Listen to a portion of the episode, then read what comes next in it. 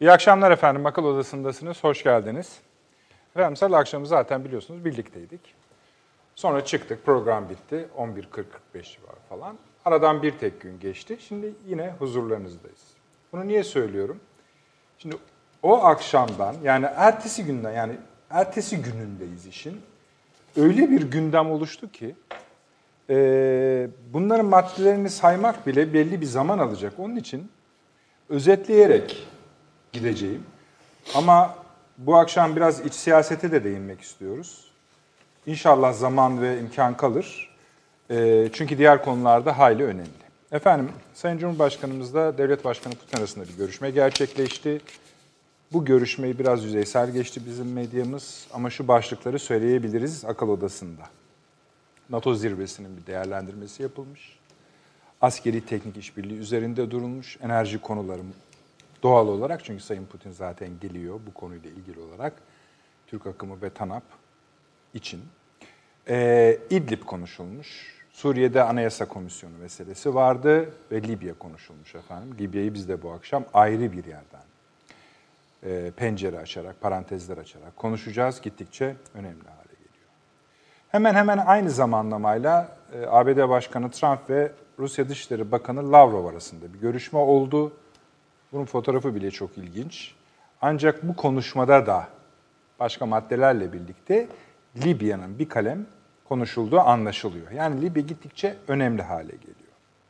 Yine bunlar devam ederken Amerika Birleşik Devletleri Kongresi Türkiye'ye yaptırım uygulanması konusunda bu S-400, F-35'ler üzerinden e, yeni bir karar komisyonda geçirdi ve Ankara'da öyle görüyor bu söyleyeceğimi. Onun için rahat söyleyebiliriz. Bunu Amerikan iç siyaseti üzerinden değil, Türkiye üzerinden Amerikan iç siyasetinde yürüyerek Trump'ı dövme hamlesi olarak sanki gerçekleştirilmiş gibi. Buna bakacağız. Yine ABD Dışişleri Bakanı'nın açıklamaları var Türkiye ile ilgili. En büyük üzüntüsünün ve kaygısının Türkiye'nin NATO'dan uzaklaşarak Rusya'ya yanaştığını yine tekrarladı. Daha olumlu cümleleri de var ama niye buna bu kadar kafayı taktıklarını da biraz konuşmak gerekiyor. Şimdi efendim Türkiye işte Libya maddesi asıl mutabakat muhtırasını Birleşmiş Millet bitirdi ve Birleşmiş Milletler'e e, teslim etti. Şimdi artık başka bir aşama geliyor. E, bu aşamanın bir parçası da orada biliyorsunuz Hafter güçleri var. Onu da haritayla biraz sonra sizle konuşurken paylaşacağız. Oranın sözde komutanlarından biri çıktı dedi ki, biz dedi e, Türk gemileri eğer buraya gelir ise, yani şeyi kastetmiyor, savaş gemilerini sahip kastetmiyor, hangi Türk gemisi olursa. Yani onlar da dahil, siviller de dahil. Onları vururuz dedi. Tabii Türkiye hiç bunu ciddiye bile almadı, cevap verme gereği bile duymadı. Ee, ama Sayın Dışişleri Bakanı muharip birlik gönderme anlaşması yok. Şimdi mecliste bir ikinci anlaşma olan güvenlik işbirliği anlaşması imzalanacak. Ondan sonrasına bakılacak. Ama yine Sayın Dışişleri Bakanı'nın ağzından daha önce parça parça çıkan iki kelime çıktı. Eğer dedi bu Amerikan yaptırımları sair Türkiye'nin ulusal güvenliğine zarar verebilecek hale gelir, verecek hale gelir ise İncirlik ve kürecik dedi gündeme gelir. Hatta şöyle tam ifadesi tırnak içinde söyleyelim. İncirlik de gündeme gelir, kürecik de gündeme gelir, her şey de gündeme gelir dedi. İşte bunlar tabii hep konuşacağız. Bu F-35'lerin yani Türkiye'ye verilecek F-35'lerin, F-35 savaş uçaklarının ABD tarafından alınacağına ilişkin bir haber çıkmış idi. Bunun tabii ne anlama geldiği konuşulmadı Türkiye'de. Ee, bir başka yorum yani Türkiye'nin uçaklarını alıyor Amerika Birleşik Devletleri. Onun üzerine bir bakmak lazım. Efendim bugün Brexit var. Yani bitmedi ama bu artık son gibi. Biraz İngiltere'nin seçimini konuşacağız. Artık Brexit'ten çıkıp çıkmayacağını Londra'nın İngiltere halkının karar vermesi gerekiyor. Bugün de o gerçekleşti. Ona da biraz bakacağız. Biraz derken kuvvetlice bakmamız gerekiyor. Dün dediğim gibi özetleyerek söylüyorum. Nijer'de efendim. Diyeceksiniz ki ne alaka artık oralar? Evet yani çok ciddi alakası var Türkiye ile. Şöyle söyleyelim. Orada bir askeri garnizona saldırı yapıldı efendim. 70 asker akşam namazı sırasında öldürüldü. Ve garnizon düştü. İşin gerçeği bu. ee, sonra tekrar askerler gönderildi oraya. 56 tane yani bu rakamları da hep en ufak rakamlar olarak e, kabul ediniz. 57 terörist öldürüldü ve garnizon geri alındı. Ama Nijer bir Sahel ülkesi yani Fransa'nın ilgi alanındaki bir ülke. Libya'nın güneybatı denkleminde yer alıyor, ucunda yer alıyor. Libya ile çok bağlantılı bir iş. Biraz bunu çözümlemeye çalışacağız. Yine bugün Rusya'nın en büyük uçak gemisi Amiral Kuznetsov alev aldı öyle söyleyelim. Suriye vakası nedeniyle sık sık boğazlardan geçmiş idi. Biz biliyoruz bu uçak gemisini. Zaten tek uçak gemisi. Daha önce de bir kere yanmıştı. Dünya basını biraz ilgi gösterdi buna. Biz de nedenine sonuçlarına bakacağız. Fakat e, akıl odasının farkı olarak bulunduğu yerde bazı başka e, nasıl söyleyelim şeyler de var. O şeyleri de birazdan konuşacağız. E, Sayın Avni Özgürer burada Yeni Birlik Gazetesi yazarı. Abi hoş geldiniz. Hoş İç siyasete bugün konuşacağız. Çünkü şöyle evet. bir durum var. Siz demiştiniz ki bundan haylice önce, haylice önce de değil aslında yakın bir tarihte, alt, önümüzdeki 6 ay içinde Türk siyasi yaşamında yenilikler olacak. Ben öyle söylüyorum. Siz başka evet. türlü de anlattınız.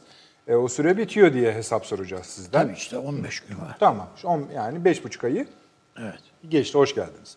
Profesör Doktor Süleyman Seyfi Öğün Hocam burada. Hocam tekrar hoş geldiniz. Eksik olmayınız. Bu hafta sizi yorduk. Mümkün olduğu kadar da yormaya gayret ediyoruz ama bir sebebimiz daha vardı. Biliyorsunuz Aramco iki, ikinci kez şeye çıktı. E, piyasaya çıktı. Onu da şimdiden söyleyelim zamanımız kalmaz. Biliyorsunuz Arabistan'ın milli şirketi bu, petrol şirketi. Halka açıldı ve e, yeni bir rakam var elimizde yani ne kadar ettiğine ilişkin. Çünkü satıldığı zaman yüzde bir buçuğu elden çıkarıldığında şu kadar etti dendi. Onu yüzde yüze vurduğunuzda elimizde e, yaklaşık onların hesabı da onu bekliyorlar. 2 trilyon dolarlık tekrarlayayım 2 trilyon dolara yakın bir şirket var. Yine bir kıyas gerekirse Apple 1 trilyon, 1.1 trilyon. Yani o kadar alay vala. E, çatır çatır da sattı bir buçuğu yani. Herkes de aldı ve biliyorsunuz şeye kapalı yine Suudi Arabistan borsası öyle söyleyelim. Belki dışarıdan başka aracılarıyla alınmıştır. Belki konuşuruz zamanımız kalırsa. Evet, Profesör Doktor Mehmet Akif Okur hocam bu Yıldız Teknik Üniversitesi öğretim üyesi. Hocam siz de hoş geldiniz. Hoş bulduk. Şeref Bu, bu akşam sizi de hayli yoracağız. Şeyden başlayalım isterseniz. Ee, Libya'dan başlayalım yine Avni abi istersen. Evet. Bu yeni gelişmelerle ilgili olarak şimdi Birleşmiş Milletler'e gitti ama bir, e, Sayın Cumhurbaşkanı ile Sayın Putin arasında bu konuşuldu. Nasıl konuşulduğunu tahmin edebiliyoruz. Tabii. Çünkü daha önce gitmeden evvel demiştik Sayın Putin'e de söyleyeceğiz. Hani bu Hafter meselesi falan kendisi de eminim kendi tezini gözden geçirmek isteyecektir demiş idi. Biz telefonda ne kadarını söyledik, konuştular bilmiyoruz. Söylemiştir ama. Aynı konuşmanın bir benzeri Beyaz Saray'da Oval Ofis'te Lavrov'la Trump. Arkadaşlar şeyi bir verin bir numarayı. O resim de ilginç bir resim. E, o görüşmeden esasında Rus Dış, e, Amerikan Başkanı Rus Dışişleri Bakanı ile o kadar çok fotoğraf veriyor mu hatırlıyor musunuz? pek vermiyordu. İşte bu fotoğraf. Yani Hatta bu fotoğraf yayınlandığında veriyor ancak. Efendim abi? Heyetler arası görüşmelerde, görüşmelerde veriyor ancak öyle. Şimdi ben bu fotoğraf ilk bana geldiğinde hızlıca sosyal medyada yayınlandım. Gelen yorumların neredeyse yüzde onu bunun Photoshop olduğunu, Rus Devlet Başkanı'nın öyle durmayacağı yolunda. Peki arkadaşlar teşekkür ediyoruz. İzleyicilerimizle paylaştık. Orada da bu konuşulmuş. Yani Beyaz Saray'ın kendisinden. Konuşulmuş. Biliyor. Şimdi oradan bir giriş yapalım biz derseniz. Şimdi, bir de tabii muharip birlikleri unutmayın. Tabii doğru.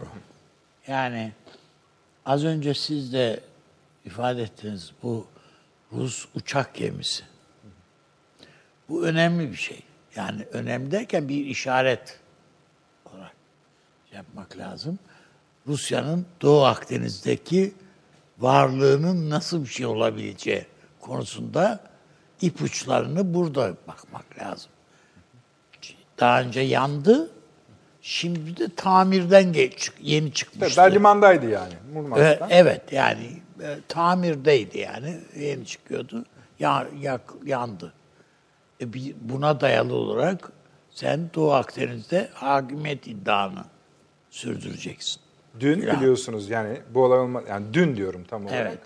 Askeri helikopter düştü. Rusya'ya askeri helikopter düştü. 12. Kardeşim taşıyamayız. Yani bu iş kolay, kolay bir iş değil yani. Siz yüke bağlıyorsunuz. Evet, Başka bir şey de belki. Hem hayır yani teknolojiyi de bağlıyorum.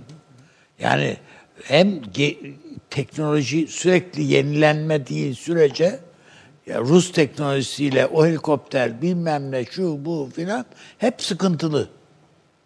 Bizde de böyle bazı e, mesela alınmış personel taşıyıcı Rus helikopterleri filan filan var. Çok seçerek seçerek alıyorlar yani bizimkiler. Ee, yoksa çok ciddi sıkıntı doğurabilir bunlar. Onun için yani Rusya bu işi taşıyamayabilir. Yani Libya konusunda buradan başladı. Sadece Libya değil. Bu Suriye'deki hakimiyeti de bunun de için de sorgulanır. Yani bu kolay değil. Bütün bunları nitekim kendisi değil biliyorsunuz. Oradaki varlığı, Libya'daki varlığı kiralık askerler. Bir askeri şirketi gönderdi oraya. Öyle. Yani paralı askerleri gönderiyorsunuz.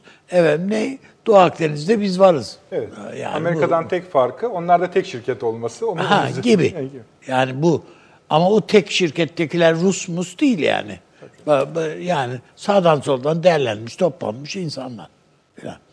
O bakımdan ben e, Cumhurbaşkanımızın e, Libya'ya ile alakalı olarak konuşmasının gayet isabetli ve hedefi e, altını çizici olduğu kanaatindeyim. Ne söylemiş Elini olabilir? çek. Ha, elini çek. Yani bu adamdan, bu Hafter'den elini çek kardeşim. Peki bu, bu biraz sert değil mi? Hayır ya bu. Bu senin senin desteğin cesaret veriyor bu şeylere. Yani bu Fransız'a cesaret veriyorsun. Arkadaşlar 3 numarayı verelim. O görüntüler güzelmiş. Onları tekrar alırız sonra. Bu 3 numarayı verelim de durum şöyle bir anlatalım. Çünkü Libya'daki durumun şekil şartlarında da bir sorun var. Geçen sefer hatırlayacaksınız Avni Bey siz bir değinmiştiniz salı günü bu şekil şartlara. Şimdi efendim o pembe bölüm Hafter'in elindeki bölüm. Evet. Efendime söyleyeyim. O yeşil bölüm alttaki güney kısmındaki yerel grupların elinde.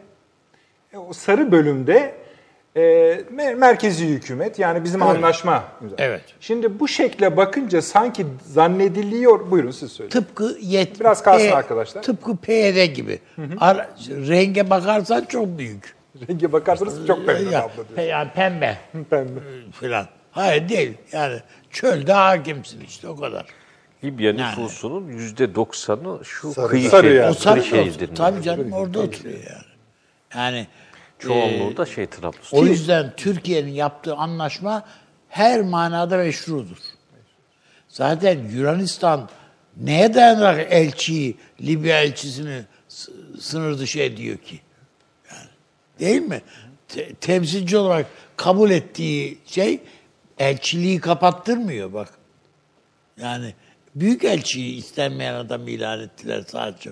O kadar. Yoksa bu adam Libya'yı temsil etmiyor diye değil. Adamın şa- kişiliğinden, yaptığı açıklamalardan rahatsız oldukları için. Ama meşru Tamam hükümetin o kuzeyde olduğunu zaten Yunanistan falan da kabul ediyor zaten. Birleşmiş Milletler kabul ediyor, Yunanistan kabul ediyor, Amerika kabul ediyor. Hepsi kabul ediyor. Amerika'daki büyükelçisi kimin büyükelçisi? Trablus'un büyükelçisi zaten. Başka türlü yok. Onun için yani adres doğrudur ve ben e, Sayın Cumhurbaşkanımızın Putin'e bu konuda telkinde bulunduğu, tavsiyede İşte bu konularda hiç pek de. Libya konusunda çok konuşmuyor. Ee, sanki böyle hani meyilliymiş gibi böyle hani konuyu esnetmeye gibi. Hani Hayır, şöyle Rusya açısından önemli bu işin şu. Ee, Libya petrolünü kontrol etmek, Akdeniz petrolünü Aynen öyle. kontrol etmek Rusya'nın amacı yani adam kendi petrol satıyor ya. Petrol satıyor, doğalgaz satıyor. Sen de burada üreteceğim diyorsun yani. Elbette adam bir tarafından seni de kontrol etmek, seninle o çarkın içinde olmayı ister yani. Yani bu bundan daha doğal ne haritayı bir daha verir misiniz? Harita. Yani bu doğalgaz fiyatları, petrol fiyatları, bu bunları belirley belirleyen 6 kişi olacaksa 6 kişiden bir tanesi de kendisi olmayı. Niye istemesin Putin? Tabii. Hayır, üst, üst içinde ister, altı içinde ister. Ha. Şimdi Mehmet Akif Hocam siz de Evet. dediniz ya yüzde doksanı bölgede oturuyor. Yani, Yani kıyı şeyde, şeridinde. kıyı şeridinde Şimdi biliyorsunuz da ve Tobruk da şeyin O- o da e, Hafter'in yerler. elinde. Orada da bir nüfus var, Var. ama yine de o sarılı kısım Tabii esas Bir de Trablus. tabii o Tunus- Mistra var, e, Trablus var. Trablus da 2 milyon civarında, Mistra yine 800 bin civarında. Orada işte o Sidre şey oraya doğru şehirler var. Valla Tunus yakındaki oldu. pembe lekeyi nasıl elinde tutuyor? Hafter, o da Şimdi garip şey bir var. Hafter'in öyle bir yer var e, olarak. destekçisi güçlerin Aldık içinde bir Selefi unsur var. Methali diye bir isim var e, Libya'da. Onun taraftarlarının bulunduğu bazı kasabalar var. Onlardan bir tanesi de bu Tunus şeyinde, e, sınırında. Tamam hocam size gelince Eyvallah. detaylı şey yapacağız. Ben bir okurumuz, şey izleyicimiz söylemiş de o kadar nüfus hakikaten var mı diye yani bir şeyde. Onu bir üzerinden geçelim. Yani önemli olanı Türkiye'nin önümüzdeki günlerde bir askeri işbirliği ve yardımlaşma anlaşması da imzalanacak. Evet, evet. Bu askeri işbirliği anlaşmasına dayalı olarak Libya hükümeti e, Türkiye'den yardım isteyecek. Efendim. E, şöyle veya böyle Türkiye orada bayrak gösterecek. Ayın dördünde bu Hafter bir saldırı girişimi başlatmış. Yani bir askeri O yapar. o, Geçen yani evet, bu o dört evet. değil. Şey yapamıyor. O bölgeyi alamıyor. Öyle de bir durum var. Yani orada sert bir hat var belli yani. Fazla şey de ilerleyemiyor yani yaralayamıyor da belli yani çarpıp çarpıp dönüyor. Öyle İşte devamlı Fransızlara rica ediyorlar gelin havadan bombalayın diye. İyi, peki. Yani o Fransa'da Amerika'dan yemedi. bir şey çıkar mı bu konuda? Hayır. Şu zaten Amerika'yı belli bir yere Ben koymuş. Amerika'nın ben Türkiye'nin oradaki varlığına Destek e, destek vereceğini düşünüyorum. En azından itiraz etmeyeceğini düşünüyorum. Çünkü oradaki doğal gazı efendim e, petrolün işletilmesini Türkiye e, Amerikan şirketleriyle yapacak. Ke- Ha, bir daha açılışı seninle yapmayacağım. Çünkü son derece bereketli oluyor. Tırnak içinde söylüyorum o bereketi. Efendim Amer- ABD Senatosu Ermeni soykırım tasarısını kabul etti biraz önce. Onu da Hayırlı olsun. Yani e, bir şey denmez. bir şey yani buna. denmez. Yani belki de Hayırlı da olur. Yani şöyle Kurtulduk senelerdir bir, bir şey önümüze getirilip getirilip gibi. gidiliyor. Ya kabul etsin. Tamam ne, ne yapacaksa onu görelim yani. Detaylarına bakacağız abi. Gerçi bunun detayı artık hani bir şey olmaz bunun detayından da tekrarlayan Amerika Birleşik Devletleri Senatosu Ermeni Bildiğim kadarıyla bu yine e, başkanın onayına gidecek falan filan yani. Evet. Sonuçta ama bir kara, iki kanadından Yani biri. bilmiyoruz tabii. Anladım. Yani ama önemli olan hani e, şeyin e, efendim e, diyet hikayesinde olduğu gibi değil mi yani? Kurt almışım. Al kestik kardeşim deyip Ne yapıyorsun? uzat Bir de uzatabiliriz. bir bu kol yani. benim, bu kol benim ki değil. Evet. Bunlar önemli. Ayrıca tabii Türkiye'de e, bu e, tehcir edilmiş olan Ermenilere saldıran çetelerin eylemlerinden söz ediyoruz esasında biz bu katliamlar ya kıtal dediğimiz hadiseden. Bu çeteler kim, ne çeteleri? Bunları da tartışabiliriz yani. Hani şimdi şunu diyoruz, bunu diyoruz, konuşmuyoruz, etmiyoruz yani sineye çekiyoruz ama yani bu çetelerin kim olduğunu da herkes biliyor. Zaten Ermeniler de biliyorlar canım neyin ne olduğunu. Peki. Bilmiyor değiller yani. Onun için Anlıyorum ben yani, yaptığınız göndermeyi. E, ta- ya doğrusu bu, Bu çünkü. doğrusu eyvallah canım. Hani gönderme diye yanlış Yani- olacak değil. Türkiye hem tehcir edilen Ermenilerle ilgili olarak yer tespit etmiş, nerede kalacaklarını tespit etmiş, ikamet edecekleri yerleri hazırlamış, hepsine harçlıklar verilmiş, yevmiyeler verilmiş, hepsine. Bunların görevliler tayin edilmiş ve gitmişler. Ayrıyeten kötü muamele edilen, eden, ettiği söylenen bir takım insanları Türkiye Yargılamış. yargılamış. içinde idam cezaları var. Yani daha ne yapacaksın yani? Ama konvoy şeyler kafileler halinde giderken birileri o şeyleri kafileleri bu basmışlar. Ellerinde avuçlarında ne varsa almışlar, etmişler filan. Yani bu ve katletmişler. Katlet. Tamam. Bunun üstüne konuşulabilir. Eyvallah. Demek istiyorum. Bu nezaketimizden konuşmuyoruz. Yani bunlar kimdi? Değil mi yani?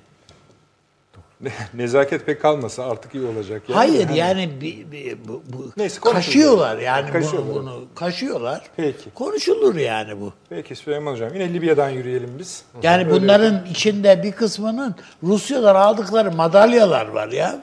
Eyvallah. Anladım. Peki. Yine Libya'dan tabii Ermeni konusunda da söyleyecekleriniz varsa memnuniyetle dinleriz. Ee, ama şu Libya meselesinden biraz devam edelim. Ne açıdan edelim? Ya Avni Bey'inkiler kafiyse tamam siz zaten şunu görmek istiyoruz. Orada e, yani ben en azından bunu merak ediyorum. Seyircilerimize belki bu açıdan da bir hani kapı açılmış olur, pencere açılmış olabilir. Amerika, Rusya, Türkiye arasında Libya'da bir şey var. Evet. Şey. O şeyi O tarif şey et. ne? Ha, o tarif etmeye Yani çalışıyoruz. bunu bir önce bir kere Rusya açısından koyalım. Fransa'yı da dahil edelim. Da. Hocam bu Moskova, Rusya'da yüzde 38 enflasyon. Evet Bugün o ayrı. yani o. bu, bu, bu Yani o konuda ben itibariyle- e, tespitine katılıyorum üstadın. Yani Rusya kapasitesini zorlayarak bu işe girdi. Yani bir envanter çalışması üzerinden Yürü. yani kapasitem nedir? Yani şimdi tamam sıcak denizlere gidiyorum da ne kadar gideceğim? Libya burada olabilir mi bu menzil? Afrika Es- mesela Ha. atladı Afrika'ya Mesela falan. bizi yani olsun buralarda bizim işimize daha çok gelmez mi? Hayır. Gelir muhakkak. Bak, ha, anladım. Yani Ha, pazarlık o- gücünü artırır. Tabii. Aktör sayısı arttıkça pazarlık sayısı da artar. Yani imkanları da artar.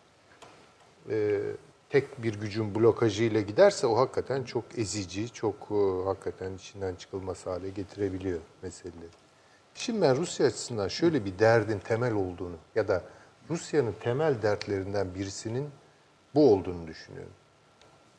Rusya Rusya'nın Avrupa'ya bakışını iyi kavramak lazım. Yani bunu belki romanları elekten geçirerek, belki modern Rus düşünce tarihinin önemli kaynaklarını elden geçirerek, Rus yazınında Avrupa algısı nedir filan bunları çalışarak bir yere ulaştırabiliriz. Bir kere şu konuda Rusya kesin bir karar verdi daha 19. yüzyılda. Ben Avrupa gücü değilim. Ya ben Batı değilim. Rusya Demin bunu dediğiniz önemli işte akademisyenler açısından önemli hocam bu. Bu- bunu yapmak Rus lazım, edebiyatında Avrupa. Avrupa algısı çok mühimdir yani. Bir kere bunu iyi yakalamamız lazım. Bir kere e, bizden farkları var modernleşme o, e, tarihleri itibariyle, zihin tarihi itibariyle. Bizde en batı karşıtının bile bir batıcı tarafı çıkar. Yani böyle bir tuhaftır. Rusya'da böyle bir şey yok. Rusya'da Bielinski kazanmadı. Rusya'da hatta Danielson kazanmadı, Vorontsov kazanmadı. Rusya'da kazanan bence e, Aksakov'la Mihailovski arasındaki adamlar kazandı. Yani Aksakov çok uçtaydı yani kesin reddediyordu. Mihailovski biraz daha yani onu belki ılımlı daha legal, legalist e, ya da legal e, narodnik düşünce diyelim. Bu şöyle bakıyor meselelere. Yani Rusya Avrupa ile Asya arasında bir büyük güç. Yani ağırlığını da burada koyacak ortaya. Yani dolayısıyla bunun arka fonunda da Slav olmak ve Ortodoks olmak var. Yani bunun Avrupa'da çok bir uzantısı yok. Yani Sırbistan'ı bulursunuz. Değil mi? Yani çok fazla bir Ortodoks Avrupa Tabii, yok. öyle, tabii. Yani Katoliği vardır, Protestanı vardır vesaire. Zaten buradan bir sıkıntı var kolonize edebileceği Avrupa'yı hesapladı ki bu İkinci Dünya Savaşı'ndan sonra da tahakkuk etti Doğu Avrupa'yı. Yani kolonize edecek Baltık'tan şeye kadar, mümkünse Akdeniz'e kadar. Karadeniz çok önemli onun için. Gayrısı Avrupa'dır yani. Ve ben olmayan Avrupa, biz olmayan Avrupa. Bu Avrupa ile benim münasebetim ne olabilir? Bir kere rekabet var, birbirlerine rakip. İkincisi bu petrol, metrol meselesi, gaz meselesi çıktıktan sonra Rusya böyle bir Avrupa'nın patronajı iddiasını geliştirdi. Bunlar bana muhtaç. Bitti. Yani Almanya bana muhtaç, Fransa bana muhtaç. Tamam. Ve bir üstünlük kurma. Duvar yıkıldıktan sonra bu şablon çöktü. Fakat bunun Rus dimağında, Rus zihniyetindeki e, yarası, travması diri kaldı. Yani Rusya Avrupa ile hesaplaşmak istiyor. Bu çok açık. Ve Amerika Birleşik Devletleri de Avrupa'yı bununla korkutuyor. NATO'nun da iklimini bunun üzerine kuruyor zaten. Şimdi orada Fransa ve Almanya başta olmak üzere acaba Rusya'ya olan bağımlılığımızı azaltabilir miyiz? İki, Amerika'nın üzerimizde kurduğu o blokajı hafifletebilir miyiz veya tasfiye edebilir miyiz?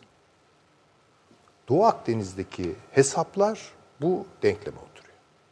Rusya Doğu Akdeniz'de varsa bugün Avrupa üzerindeki enerjiye dayalı petro, patronajını sürdürmek için var. Ya boşuna Libya'ya falan gitmiyor. Ama bunu kendi kapasite, üstadın dediği gibi kendi kapasitesiyle nereye kadar yapabilecek? Rus, Suriye de zor yapıyor. İşte, evet. Yani Libya'ya bunu uzattığınız zaman dolayısıyla partner bulmak zorunda. Partnersiz Ben olmayacak bu unutmuyorum iki hafta önce söylediğiniz. Hani 300 yıllık hayalini istiyorsa burada bizimle yan yana Başka türlü olmaz. Ha, duracak. Başka Libya türlü öyküsü olmaz. eğer hem kuzeyde petrol enerji Avrupa yolları üzerinden bir menfaatse hem Afrika'nın kendisi için Soçi'de yaptığı Vallahi- zirve şu bu falan filan ise burada paşa paşa bizim dediğimizi yapsa iyi olur. Onun için ben E, bu oraya gider. Yani Evet. bu Amerika Birleşik Devletleri'ni de zorluyor bu Doğu Akdeniz politikası. Yani kolay mı? O kadar gemi dolaştırıyor. Ve bunlar Amerikalıların vergilerinden çıkıyor yani ve bir huzursuzluk var yani. Yeter artık kapaları kapatalım işimize bakalım diyen bir yaygın Amerikan kamuoyu var. Dolayısıyla burada Amerika da partner bulmak zorunda. Amerika için partner kim olacak? Asla Avrupa olmayacak. Yani, bunu Fransa- yani Fransa hayır, olur. hayır olmayacak. Peki. Yani Fransa ile beraber götürmeyecek bu işi. Veya e, diyelim ki Almanya ile beraber götürmeyecek. Çünkü tam olarak onların istediği Avrupa'yı kontrol altında tutmak. Yani dolayısıyla Fransa'nın elini güçlendirecek şeylerin gelişmesini istemez Amerika Birleşik Devletleri. Brexit'i niye istiyor? Biraz sonra konuşacağız. Evet. İngiltere zayıf düşsün diye istiyor. Fransa ile davası ne, kavgası ne?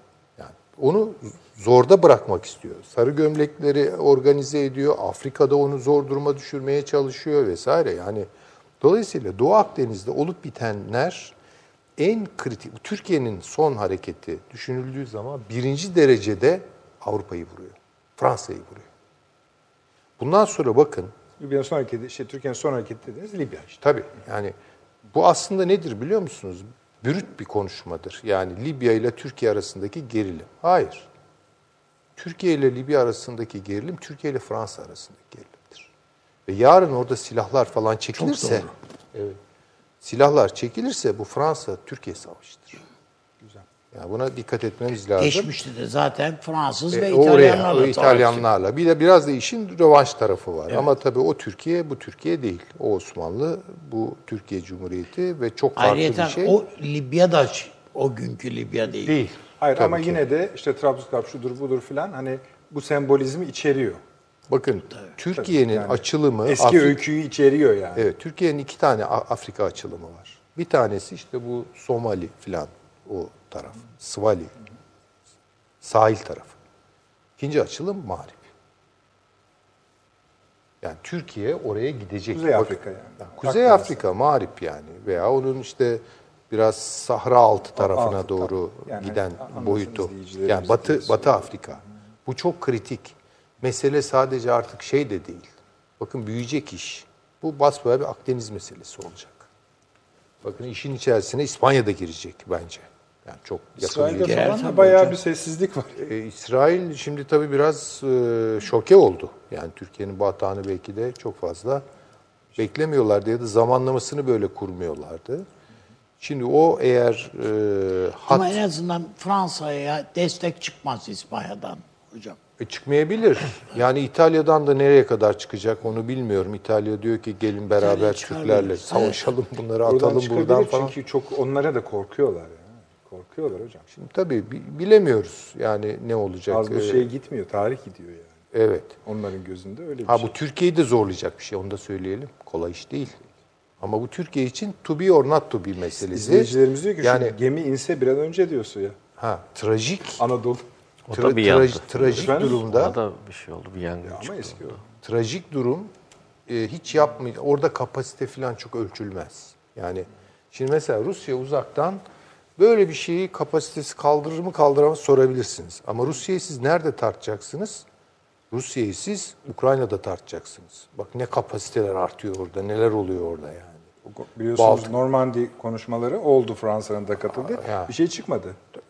Çıkma ama yani Rusya'ya orada diş geçiremezsiniz yani. O çünkü o- o Rusya çıkmadı için zaten. tabii trajiktir. Olmak ya da olmamak noktası. Bence de öyle. Bugün yani Ukrayna ne kadar kritikse Rusya için, Libya'da Türkiye için o kadar kritik. Evet, O yani şu sözünüzü üste çekeyim müsaade ediyorsunuz. Şey mi Estağfurullah. Yok hayır bu. Libya'da diyorsunuz bir çatışma olursa bu Fransa-Türkiye savaşıdır. Evet, İtalya'da dahil olabilir. Bilmiyorum yani. Şimdi o tabii Türkiye'nin tarafına ki- kimler dahil olur onu bilmiyoruz da. Onu biraz şey E, artık konuşacağız. tabii orada yani çok kıran kırana. Şimdi o bir adamın bugün fotoğrafı işte haberi filan tuhafta bir adam. O da Yunanistan'da tahsil görmüş ve akıcı Yunanca konuşuyor. Bu Libyalı amiral Evet, sözüm evet. ona. Yani diyor ki işte vuracağız diyor. İşte bana emir verdi bana diyor şey diyor. Hafter emir Türk verdi. gemilerini vuracağız diyor. Tabii, tabii vuracağız diyor. Evet, yani- Şimdi bu işin içerisinde tabii fake olarak daha uydu düzeyinde Yunanistan da girebilir. Tabii şimdi onu da geçeceğiz hocam ama bu e, iki görüşmenin Libya özelinde yani Erdoğan, Putin ve Lavrov, Trump görüşmesinin ben bayağı bir orada e, masa kurduğunu düşünüyorum. Evet, Libya Amerika özelinde. Birleşik Devletleri ve Rusya'nın bence Avrupa'yı dışlayan bir çözüm üzerinde düşündüklerini tahmin Heh, ediyorum. Güzel. Yani oraya gidiyor laf çünkü. Olmaz. Yani Rusya bence Gazprom falan kullanarak buradan ne kadar pay alırım bunların hesabını canım, onu yapacak. ver, razı ya o başka bir şey o yani. Hocam pay almaktan ziyade kontrol etmek. Kontrol etmek e, ama işte yani askeri anlamda kontrol etmekte zorlanacaksa eğer Siz kendi kurduğunuz ikiliye Libya özelinde Türkiye-Amerika ikilisine Rusya'yı katıyor musunuz? Katmıyor Katıyorum. Katıyorsunuz. Peki. Hocam? Ya onlar yani Çok teşekkür ederim. yok. Şimdi Mehmet Akif Hocam bir şöyle yapalım. Arkadaşlar bir iki numaralı haritamızı bir verelim. Mehmet Akif Hoca'ya gitmeden önce. Onun üzerinden bir konuşalım. Çünkü Libya bu şey haritasını gördük biz. Yani Türkiye, Libya'nın Yani Türkiye bu coğrafyada Rusya ile birlikte zar atıyor kardeşim. Bunu görmek lazım. Yani iki tane tavlanın iki tane zarı var. Evet. Bu, bu- bunu biz Suriye'de bunu böyle koyduk ortaya. Bu bu bu böyle de devam edecek bir süre. Suriye'de kurulan dengeyi Rusya Libya'da bozmak Evet, istemeyecektir. bozmaz. Yani çok daha özet söyleyeyim. Evet. Yani Zaten bir de şöyle bir açıklama oldu. Onun üzerinde pek durmadı bizim. Ee, Sayın Cumhurbaşkanı dedi ya, bir arka planı yok Putin'in dedi. Dün değil evvelsi gibi. Şimdi onu siz pek şey yapmadınız. Yani. Aslında Suriye'deki harekat tarzını Libya'da sürdürüyor. İki tarafla da görüşüyor şu anda Putin. Yani Trablus hükümetiyle de görüşüyor, Hafter'le de görüşüyor ve e, verdiği desteği de açıkça ilan etmiyor. Tabii. E, şimdi tabii Hafter meselesi de çok ilginç. Yani Şöyle burada hocam. Orada haritayı Aha. kaçırdık. Onu orayı Tabii. bir görelim sonra siz de zaten. Ha, çünkü Libya arkadaşlar. nedir, Ha. bugünün Libyası Şimdi nedir bakın, onu o- anlamadan o Sağ tarafı da eklemiş ol- oluyor kalır. bu harita. Bu temiz bir harita aslında. Türkiye, Libya'yı görüyoruz efendim. Arkadaşlar KZ'yi çok KZ'yi kısa süre alır mısınız ekrandan bir gör. Ha, eksik olmayın. Ee, Libya, Türkiye'yi gördük değil mi? Şimdi bir de şunu görmek isteriz. Girit, Mısır'ı izleyicilerimiz bulsun haritada. Bakın Girit, Mısır. Eğer bu yeşil alan Türkiye ve Libya tarafından yapılmasaydı o Kıbrıs'taki bütün alanların üzerine Girit Mısır şeridi geliyordu. O yeşil alanı öyle kursunlar. O zaman bütün harita yine Akdeniz'de Yunanistan lehine dönecekti. Ya da o beşli işte İsrail'dir, şudur, budur. İşte yandaki bilgi notunun hemen yanındaki Girit adasıyla Mısır'ı görüyorsunuz. Altta bir uç çıkıyor İsrail'e doğru.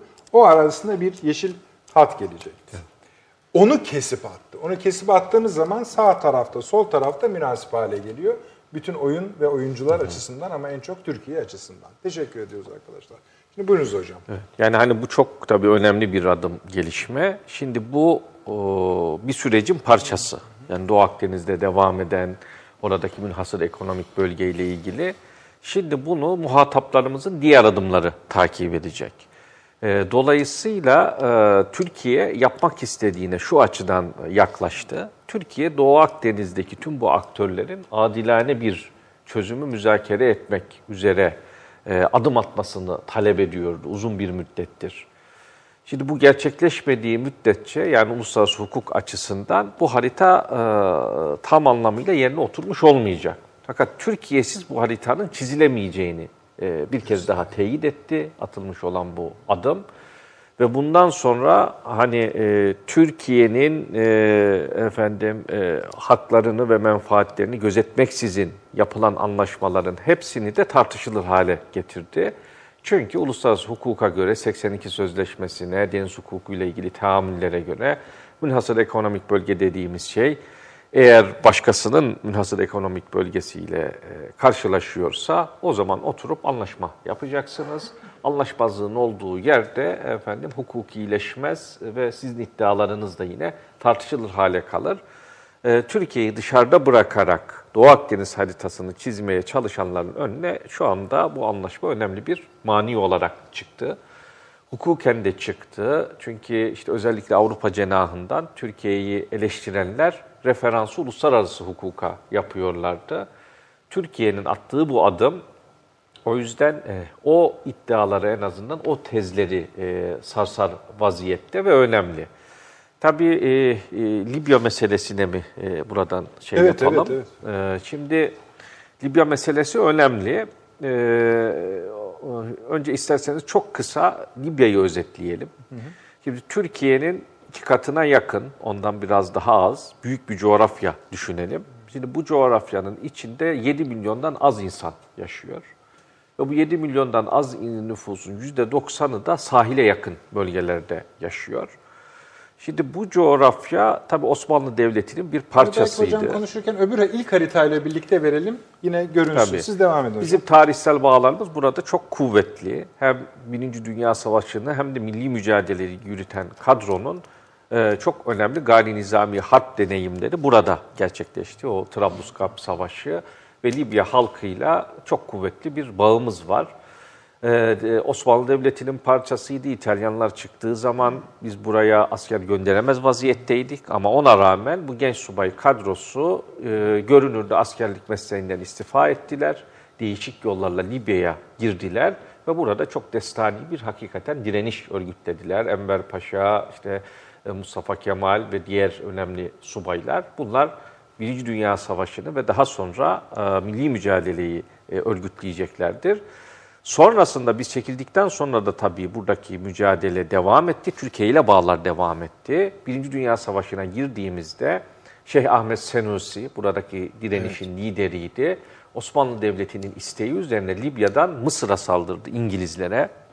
Ee, belli safhaları başarılı. Daha sonra başarısızlıkla neticelenen bir mücadeledir. Milli mücadele için Tabii. verdiği fetva, var. Fetva Anadolu'ya İşte geldi. Anadolu'ya geldi. Ee, Ankara'ya geldi. Kesinlikle 8 sene kadar Türkiye'de e, yaşadı. Atatürk'te filan resimleri, fotoğrafları vardır.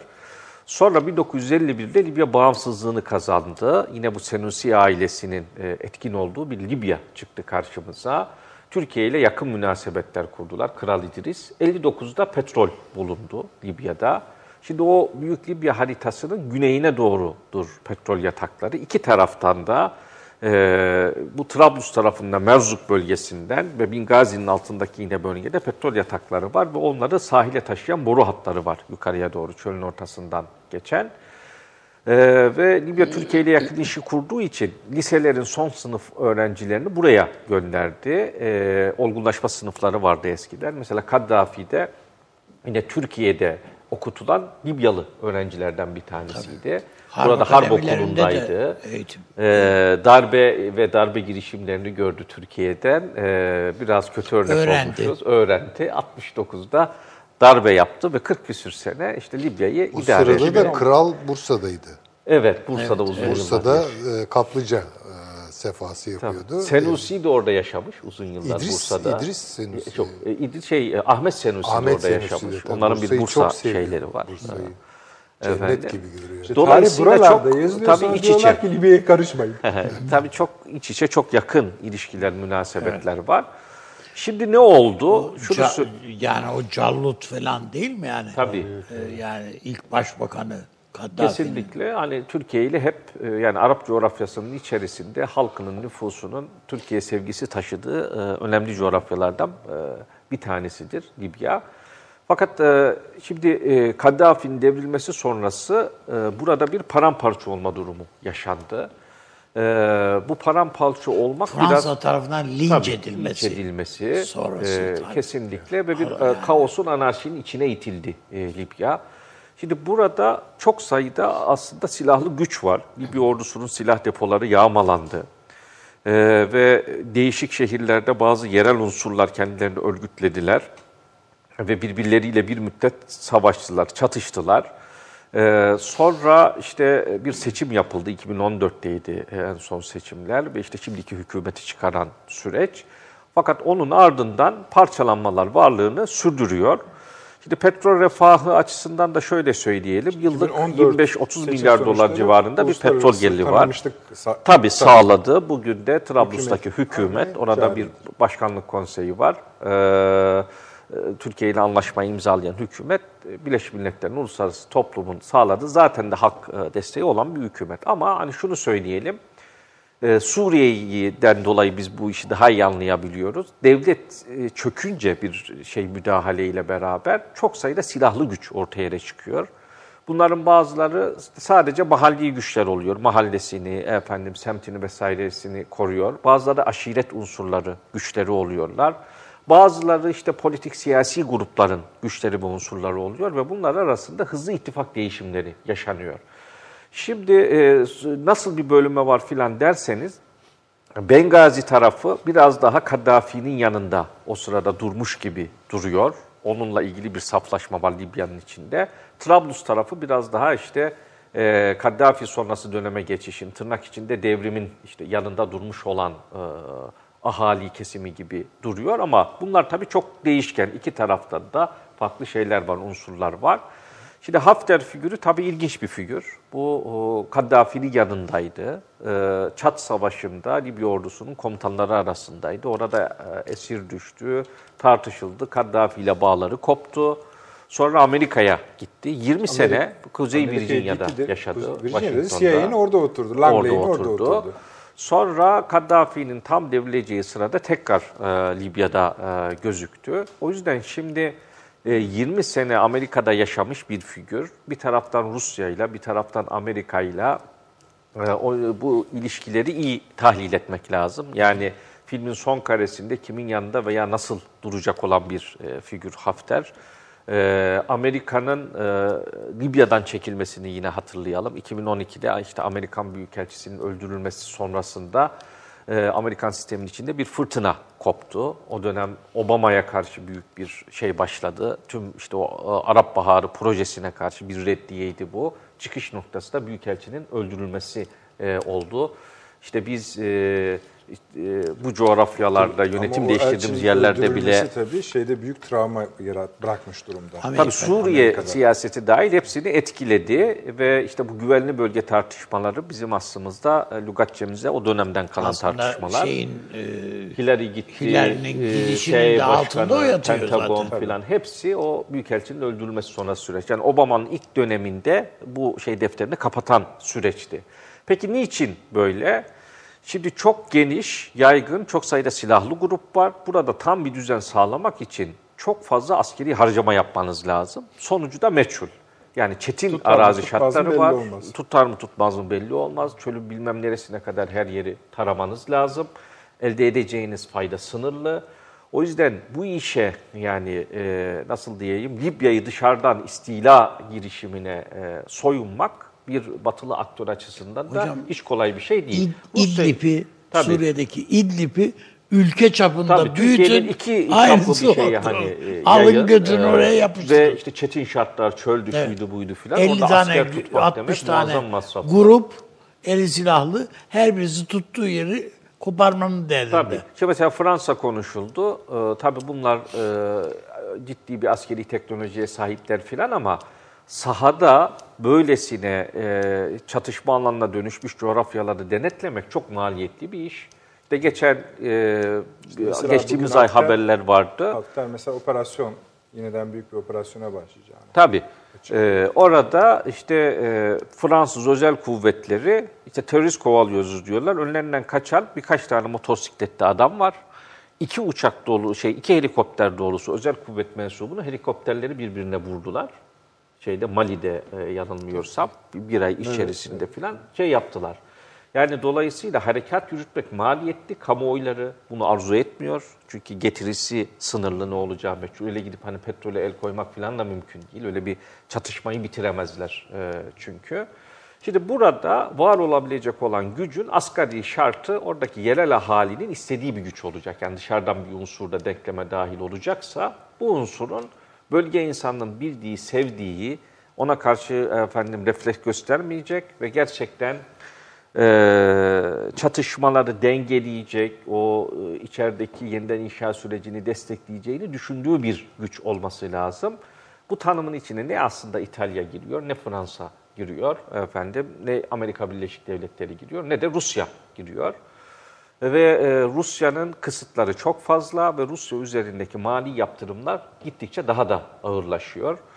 E, bundan birkaç gün evvel Temsilciler Meclisi'nden bu askeri bütçeyle ilgili bir yasa çıktı. Askeri bütçeye eklenmiş olan yasa, yaptırımlar vardı orada. Yine Türkiye ile ilgili yaptırımlar da vardı ama diğer ülkelerle ilgili de var. Peki hocam, Mesela? Kuzey yakım Almanya'ya yaptırım kararı çıktı şeyden, e, Amerikan Kongresi'nden. Rus gazını getiren boru hattıyla ilgili iş yapan tüm firmaların hepsini yaptırım şeyini aldılar. Alman firmalarını da. Oraya boru taşıyan gemiler dahil işte hepsi yaptırıma tabi olacak diye Almanlar işte köpüren bir açıklama yaptı filan. Şimdi Rusya'da mali açıdan e, gittikçe zorlanacak e, bu sürecin içerisinde ve Rusya'nın doğal hinterlandının çok uzağında bir yer e, Libya. E, ve e, orada böyle bir çatışmanın içerisine girmesi. Aslında Fransa'da, Tabii. Rusya'da sahil Bu, bunlara cazip gelen mesele şu, e, çarpışan güçlerin sayısı fazla değil. Yani sahada çatışan güçler, işte 5-6 bin o tarafta, güçler. efendim söyle, işte öyle 8-10 bin o tarafta falan insanlar ve bunlar nizami güçler değil. O yüzden biz buraya biraz bir şey indirsek efendim oradaki askeri dengeyi değiştiririz ve denetimi sağlarız diye bakıyorlar. Fakat mesele öyle değil. Nasıl öyle değil? Bir çatışmayı kazanmak bu tür e, coğrafyalarda sonuç getirmez. E, ardından kendisini tekrarlar. Küçücük grupları denetlemek için bile çok e, çetin şartlar altında ciddi askeri yatırım yapmanız gerekir. İtalya'nın filan vaktiyle işgal etmeye çalıştığı dönemde Libya'daki başarısızlığının sebebi de oydu. Kıyı hattında bir miktar tutundular ama geriden gelip vurkaç yapanlar var. Çöle çekilenler var. Bunları takibe kalktığınızda koca kuvvetleri çölün içinde e, kaybediyorsunuz. Benzer bir şey e, diğer Şöyle güçler için de geçerli. Mutabakat yani büyük güçler arasında bir mutabakat burada o e, Olabilir. düzeni sağlar mı? E, sağlar Sa- e, ve siyasi ve siz ne iyidir. kim görüyorsunuz? Kimler arasında yakınlık görüyorsunuz? Yani şöyle tabii hani Veya Türkiye burada e, Türkiye'de burada e, Türkiye burada muhakkak çok önemli bir aktör. Rusya burada Suriye senaryosu görmek istiyor. Yani Amerika'nın varlığı varken çekildiği ve Rusya'nın varlığını da efendim e, şey göreceği, makul göreceği bir senaryo arıyor. Şimdi Amerika belli bölgelerde gibi olacak varlığını yani. niye küçültüyor? ona katılmıyorsunuz. Evet. Ee, çünkü işte astarı yüzünden pahalı algısı var. Amerikan kamuoyunda bir şiddetli refleks var. Petrolü öyle alıp gidemiyorsunuz. Onun için oraya gidiyorsunuz belki ama oranın yerel dinamikleri var. Orayı yeniden imar edeceksiniz. Herkes petrole bakıyor. Petrole dokunduğunuz zaman e, çatışma daha Fransa çok oradan enerji alevleniyor. alıyor ama.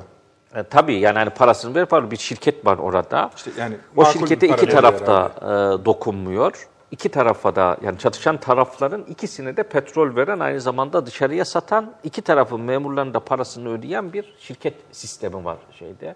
Libya'da çarkı şu anda o çeviriyor. E, fakat e, tabii dediğimiz gibi e, burada bir mesele var. Son bir ayda onun da altını ben çizmek isterim. Şimdi Türkiye ile ilgili şeyden çıkan yaptırım yasasında e, ilginç hükümler var Suriye ile ilgili kongreden çıkan. Diyor ki Rusya ve İran'ın Suriye'deki varlığı Amerikan çıkarlarına tehdittir.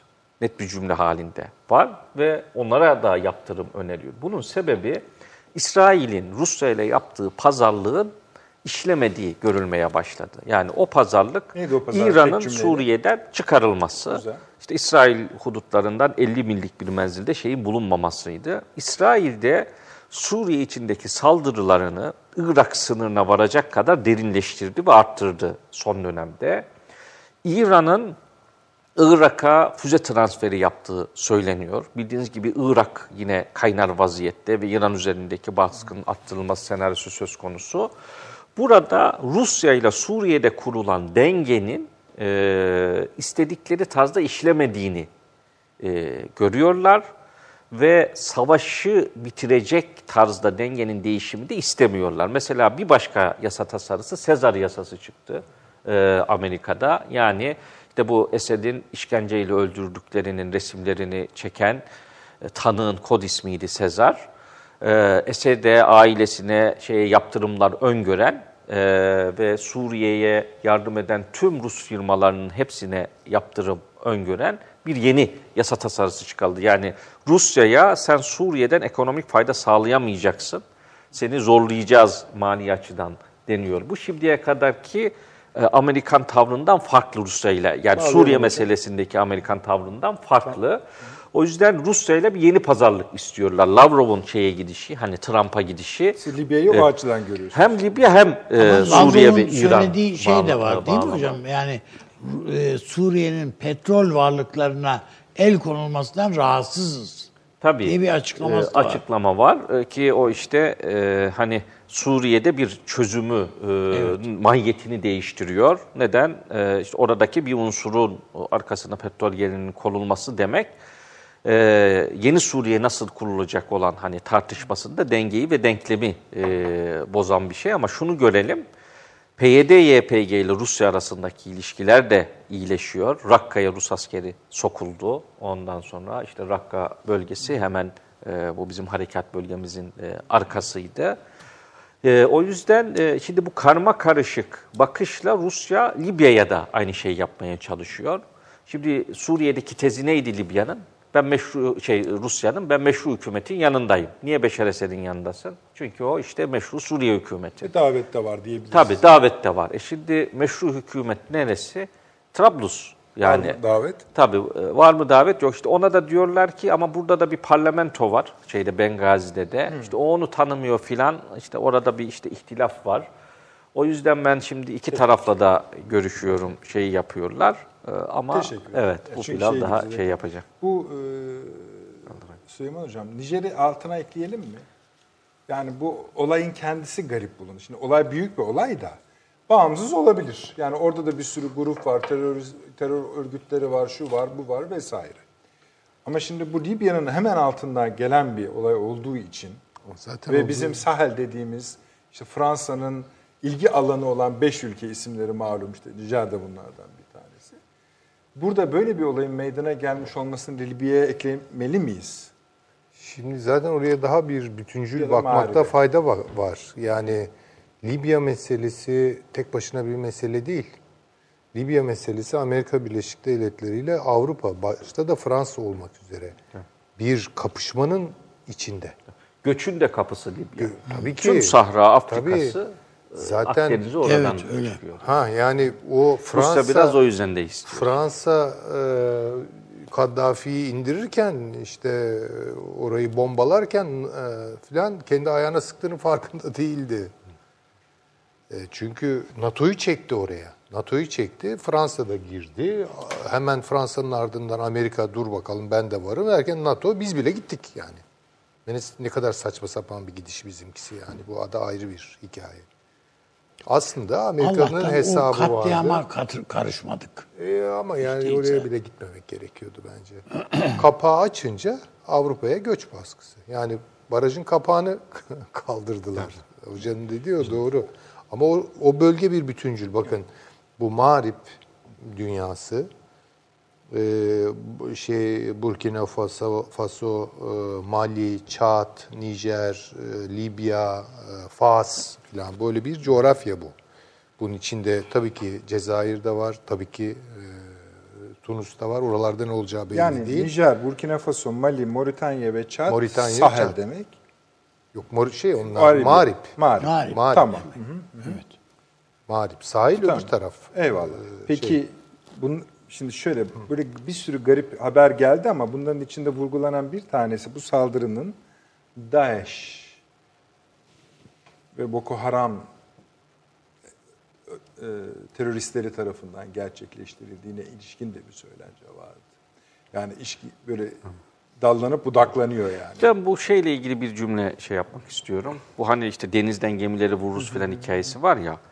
Şimdi tabii Türkiye'nin oraya eğer bir askeri varlığı giderse bunu bir Mısır-Türkiye e, vekalet savaşına dönüştürmek isteyeceklerdir. Libya denklemini. Yani Körfez, Suud şey destekli. Efendim çünkü Bengazi sınırı dediğiniz yer Mısır sınırıdır. Sisi ve Mısır'a yapılan e, son 5 yıldaki e, deniz kuvvetleri yüklemesini hatırlayalım. E, şimdi Fransızların Rusya için yaptığı Mistral sınıfı gemiler vardı. E, Rusya Ukrayna'ya girince e, bunu satamazsın dediler NATO'dan Fransa'ya, şeye Rusya'ya ve o gemiler Mısır'a satıldı. Doğru. Parası muhtemelen Körfez'den ödendi. Yine denizaltı verildi Mısır'a. Yani halkını doyuramayan, buğday ithal Bu edemeyen bu- bu Mısır'a ciddi bir bir şey. deniz gücü Ama bunda kuruldu. şey var yani matruşka bebekler gibi değil mi? Yani şimdi bir Trablus'la şey çatışıyor. Bingazi çatışıyor diyelim ki. Aslında Mısır'la Libya çatışıyor.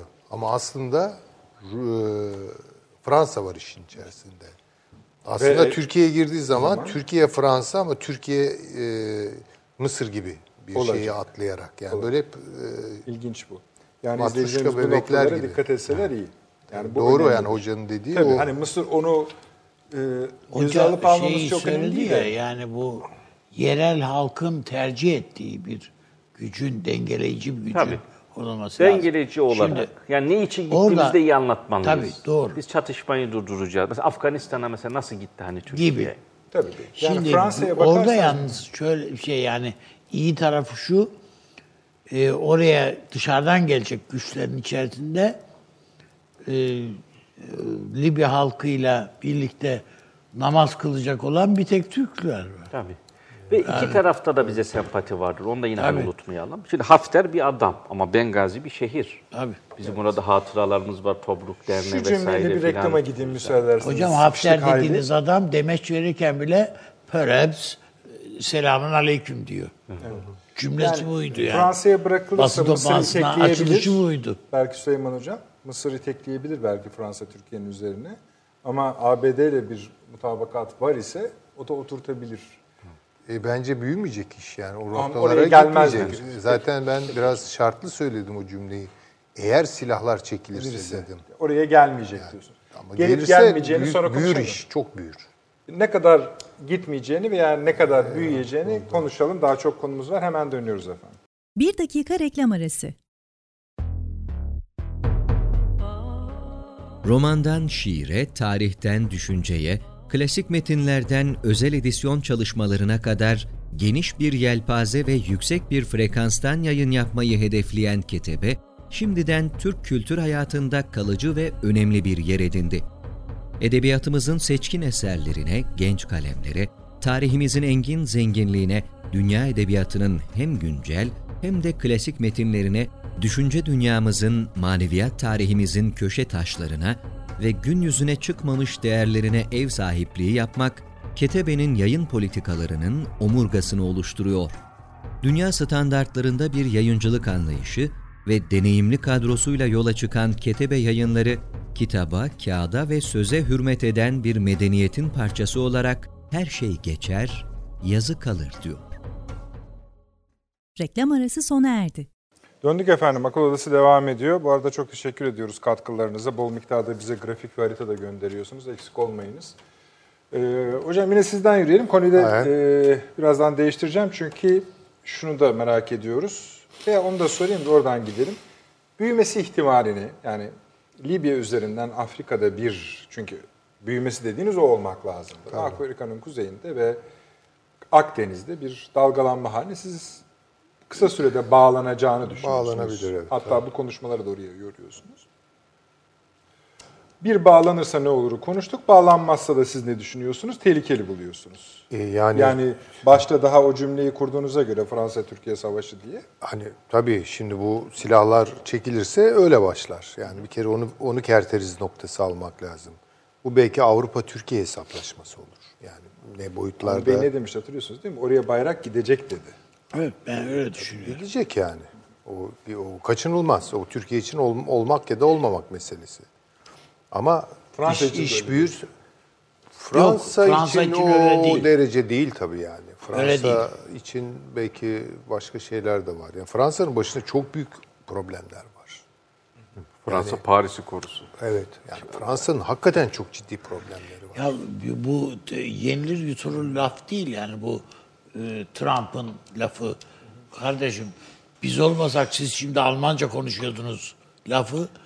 Yani sağından bak solundan bak müthiş bir şey, aşağılayıcı bir ta- laf. Yani. Fransa için şunu söyleyebiliriz. Yani Trablus'a bakarken Paris gidebilir mi diyorsunuz? Ne diyorsunuz? Yani Avrupa, Avrupa Avro, Avro Amerika projesi şey oldu, iflas etti. Mesela Libya operasyonunda Fransa başlattı. Evet, evet. işaret ettiği gibi. Fakat götüremedi harekat. Götüremedi. Çünkü hep boş yani hedefleri vuramadılar. Amerika'dan yardım istediler. Nokta istihbarat şuydu bu bilmem neydi filan için. Ne Yani götürdüler. kolay değil o. Ee, Bu Avro Amerika projesi çöktü. Yani bunu tekrar ihya etmenin de imkanı yok. Hani biz hep Türkiye NATO ilişkileri, Türkiye Amerika ilişkileri işte ne oluyor falan. E Avrupa Amerika ilişkileri ne oluyor? Çok kötü durumdalar yani. İşte bir Ve tek tamir- ittifak kalmış. Şey Atlantik ittifakı kalmış. Ama onu başka türlü kullanıyor Amerika. Yani tabii. o Avrupa'yı yani Avrupa'nın başka sebeple ama Avrupa'nın NATO ile iki kuş vuruyor. Bir Rusya'yı caydırıyor. İki Avrupa'yı onun karşısında şey yapıyor. Kontrol altına alıyor. peki. Çok açık. Şimdi e, Sayın Dışişleri Bakanı'nın İncirlik Kürecik açıklamasına bakacağız. Şimdi bunlar tek tek ifade edilmişti daha önce. Yani İncirlik de ağızdan çıkmıştı. Bir Kürecik daha az çıkmıştı. Bir defa daha çıktığını hatırlıyorum ben yanılmıyorsam. Şimdi bir defa daha çıkıyor. Bu son ilk bizde verdiğim yani son dakikasını verdiğimiz gibi sözde Ermeni soykırım yasa tasarısının şimdi senatoda onaylanması meselesi gibi meseleler üst üste devrilir ise ve bu nihayetinde de S-400 üzerinden bize bir şey gelir ise İncirlik Kürecik işte cümlesini tekrarlıyorum. Cumhur, şeyin Sayın Dışişleri Bakanı'nın İncirlik de gündeme gelir, Kürecik de gündeme gelir, her şey de gündeme gelir. O zaten final sahne yani. O, Yani Ama çok yani ama onu hatırlatıyor. Yani onu hatırlatıyor. Evet. Ya iş oralara gider. Gider. Yoksa gidecek demiyor. Yani sen de şunu düşün. Şeyi Türkiye hatırlatayım. Türkiye NATO'nun NATO'dan uzaklaşıyor, Amerika'dan uzaklaşıyor. İyi de bundaki benim kusurum nedir? Benim e, meselem e, ne kadar benle bu mesele alakalı diye bir de sorsana. Son Bakanlar Kurulu'ndan sonra e, hocam e, Sayın İbrahim Kalın bir açıklama yapmış. Orada dedi ki yani biz dedi bu meseleyi dedi biraz dedi hani takip ediyoruz. E, Trump dedi Sayın Trump bunu bu kadar görmüyor tabii ki canım zaten Tamam, öyle. görmüyor. Şimdi buraya yaslanalım mı yoksa hani Sayın Dışişleri Bakanı'nın açıklamaları da bir şey işaret ediyorsa oraya Şimdi yaslanalım Dışişleri mı? Bakanı'nın açıklamalarında diyor ki yani üzüntüsünü ifade ediyor zaten. Tamam. Değil mi? Yani Evet. Türkiye elimizden kaçıyor, kayıyor. Bundan dolayı Dışişleri telaşlıyız diyor. Yani bu bu efendim hani efendim Geri almanın Türkiye yolları aklı- falan evet, diyor. geri almanın yolları falan. Kazanmanın daha doğrusu. İşte yani bu hani e, Türkiye bilmem bu, geri adım atmazsa başına bunlar gelir falan diye bir tehdit içeren bir şey yok. De- Evet öyle. Tabii. De Yani onun için onu bilemem. Ama başlı başına bu soykırım tasarısı falan bile aslında Türkiye'nin dilindeki kancaları çıkarıyor. Damağına batan kancaları çıkarıyorlar bunlar. Yani onun için Türkiye'nin Dışişleri Bakanlığı'nın ve yani hepimiz biliyoruz yani yakın tarihimizi biliyoruz. Şimdiye kadar kardeşim evet bir defa biz bu incirliği durdurduk ama hiç ağzını açmadan yani bu işleri konuşmadan yaptık o işi. Bağır çağırmadan. Türkiye ilk defa sesini yükselterek başka şeyler de olur diyor.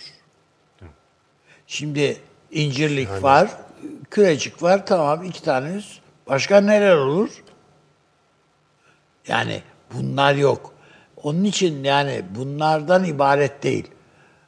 Bölgede Amerika Birleşik Devletleri'nin istihbarat olarak işbirliği yaptığı tek ülke Türkiye. Neredeyse. Diğerlerini kullanıyor. Bizimkini öyle değil. Yani Suudi Arabistan'ı kullanıyorsun yani. Git şuraya şunu öğren gel falan gibilerden falan. Ama bizde öyle değil. Analiziyle bilmem nesiyle gücüyle de bölgedeki istihbarat kaynaklarının dökümü dahil her bir şeyiyle Orta Doğu'da anlaşmalı e, ittifakı olan tek ülke. tek ülke. Evet doğru. Diğerlerinin hepsinin statüsü farklı. Başka tabii. Evet. Yani Yani anlaşmayla, o- ahitle bağlı. İşte küre ittifakı diyoruz ona zaten yani filan. Öyle geçiştiriyoruz. Onun için faturası Amerika'ya fazla olur bunun. Ve bu, bu burada kalmaz yani. Bu Pakistan'a uzanır, bu İran o atlar. dünyanın dengesi bozulur. Yani Çin'e uzanır. Her şeye uzanır yani bu buradan sonra. Yani şöyle de bir şey de yapılabilir. Şimdi bu yaptırım yasalarında yani ikinci paket gelen Evet. yasalarda mesela isim isim hedef alıyor şey. Evet. kongre ve işte e, şu yönlerini araştır, şunlarla ilgili raporsun falan diyor. Şimdi Türkiye bunlara bir cevap vermek isterse mesela kongreden çıkanlara Amerika'daki bu PKK lobisi filan kimdir? Bunların bölgeyle menfaat ilişkileri nelerdir? Tek tek bu işlerle çok uğraşanların. Ondan sonra işte şirket bağlantıları nedir vesairedir. Resmi bir kanalda kendi e, şeylerinden, görevlilerinden meclis bunlarla ilgili bir rapor isteyebilir. Nedir bizim bu şeyle ilişkilerimizi bozanlar? Bunların özel çıkarları, ilişkileri nelerdir bu konuyla ilgili? Bunu yayınlar. Şimdi bu ne işe yarar?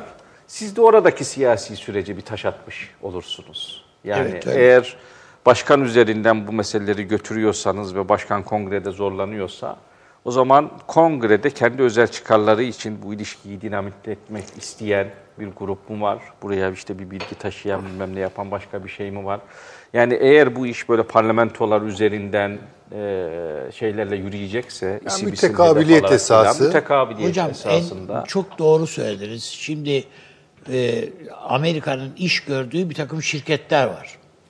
Yani kendi askeri gücünün ötesinde çok önemli şirketler.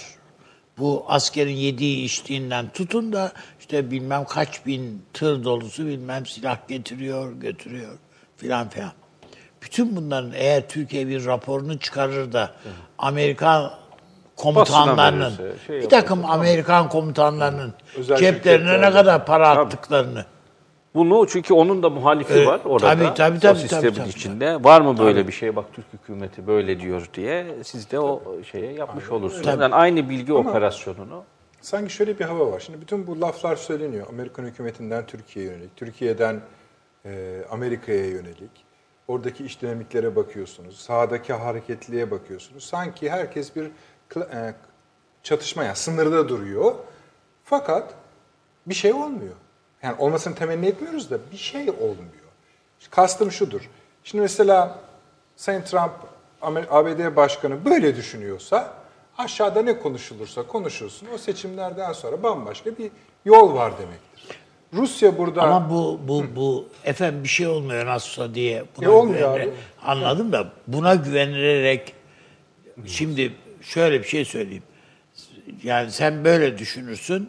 Senin bir iş adamın Amerika'ya gittiğinde tutuklanıverir. Bir bakarsın. Yani bunun yani şey yok bunun. Hatta Böyle mesela yazı tura atılacak bir durum Tabii. değil bu yani. Bu şimdi mesela bir kriz yönetimi şeyidir. Bunun basamakları var. Hani Türkiye daha kararlılık belirtmek istiyorsa meclisi devreye sokabilir.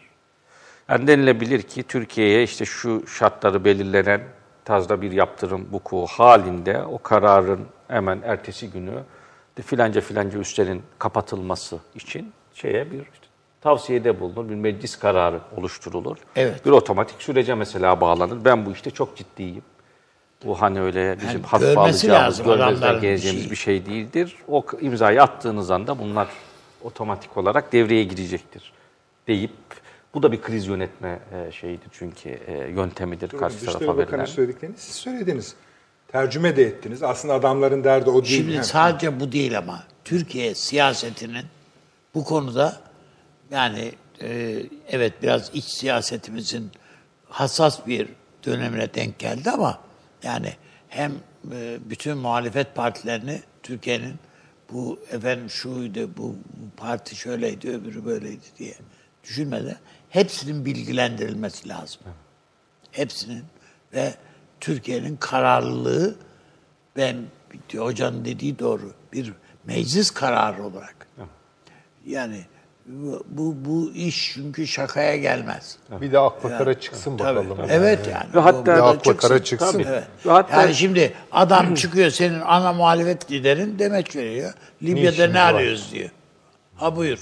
Eğer sen bir karar alacaksan ve senin içinde şeyin yani oy şeyi potansiyeli bakımından yüzde kırkına yakınını temsil eden birileri çıkıp böyle laflar edecekse dışarıdan haydi haydi şey yapar. Yani düşün bir, bir yakın zamanda yani yakın zamanda dedim dün değil evvelsi gün herhalde değil mi? Bir e, sempozyum işte bu tabipler odasının bilmem neyin filan da karıştı. Bir sempozyumda Türkiye Cumhuriyeti Ermeni soykırımı üstüne kuruldu diyor. Çıkıyorlar. Yani bu bu bu, bu nasıl bir şeydir? Vahim. vahim bir tablo var ortalıkta. İnsan Hakları Derneği filan adı altında. Bunu protesto edene diyorlar ki efendim saygılı olun, düşünce hürriyetidir, dinleyin filan. Ya bu, bu, bu işler böyle yani götürülüyor. Alıştıra alıştıra yani. Tabii insan hakları. Normalleştiriliyor. Yani Bir müddet sonra Aynen, işte aynen. çok tekrarlandığı için tartışılmaz hakikat haline getiriliyor.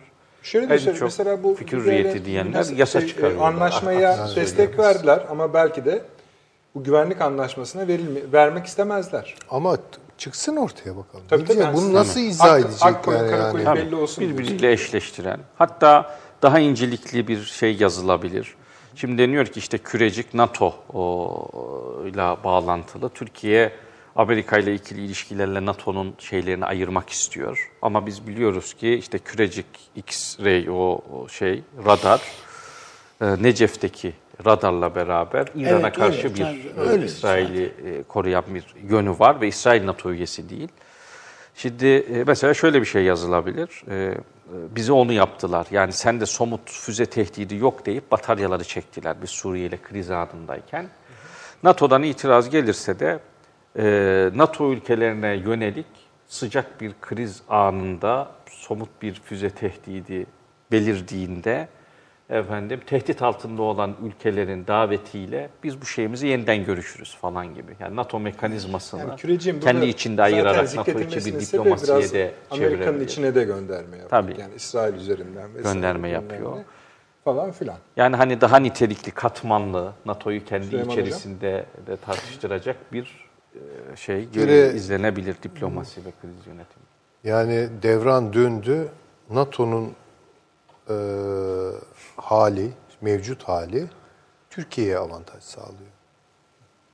Yani Türkiye artık onun içerisinde bir emir eri gibi davranmıyor.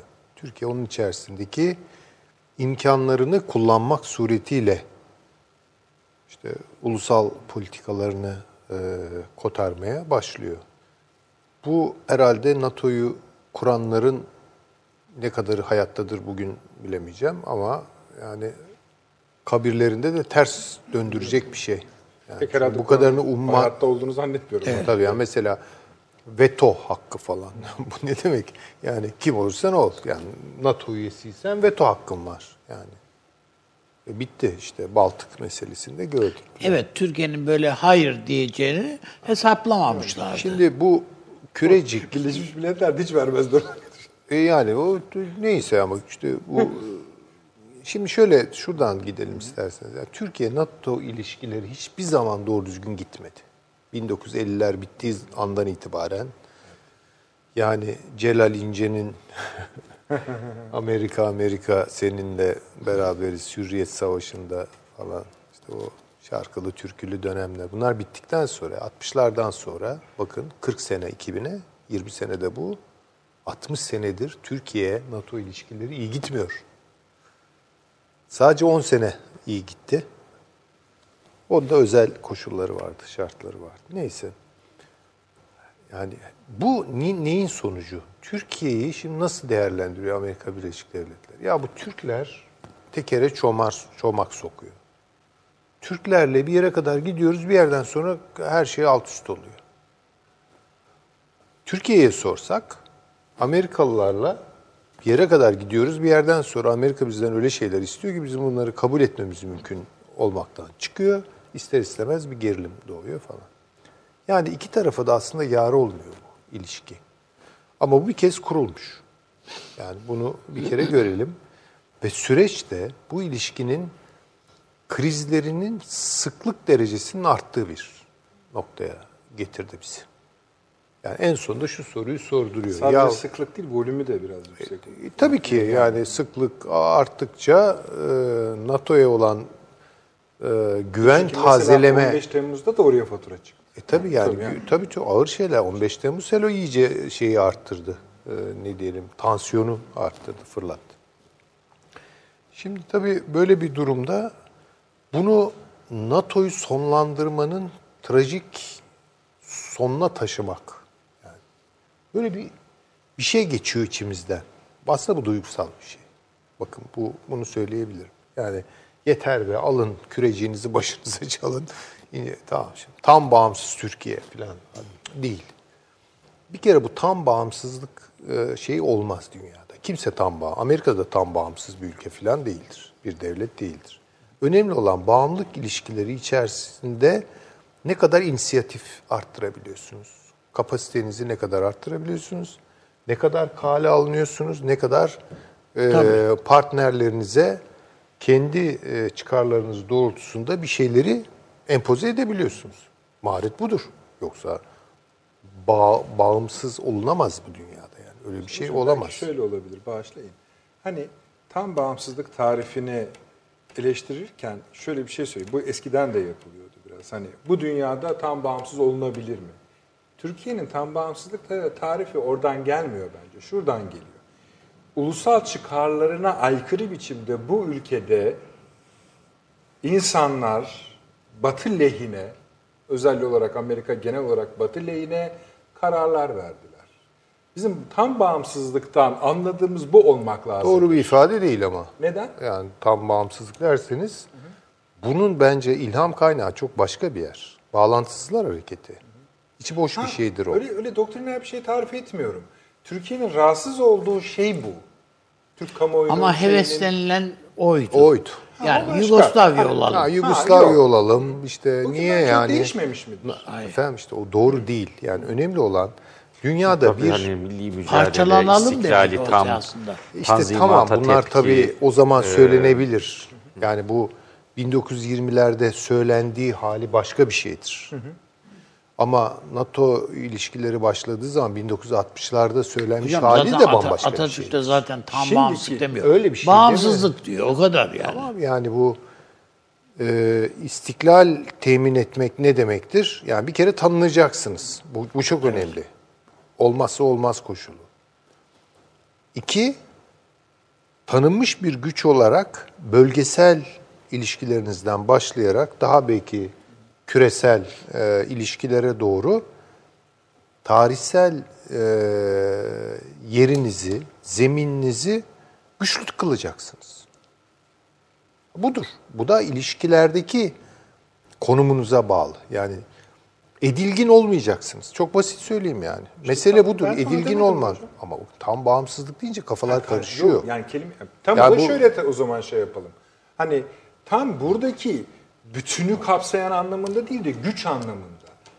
Yani Vallahi bu çok belki başka bunu, şeyler düşündürtüyor bana Peki. yani ve bunu çok belki yazılar ayakları üzerinden tartışabiliriz. yani bu tarihte hiçbir şey tam değildir zaten. Yani böyle tamla başlayan şeyler Siz sevmediniz tamam. Ya tarihe sığmaz onlar yani. Tarih onları kusar atar yani.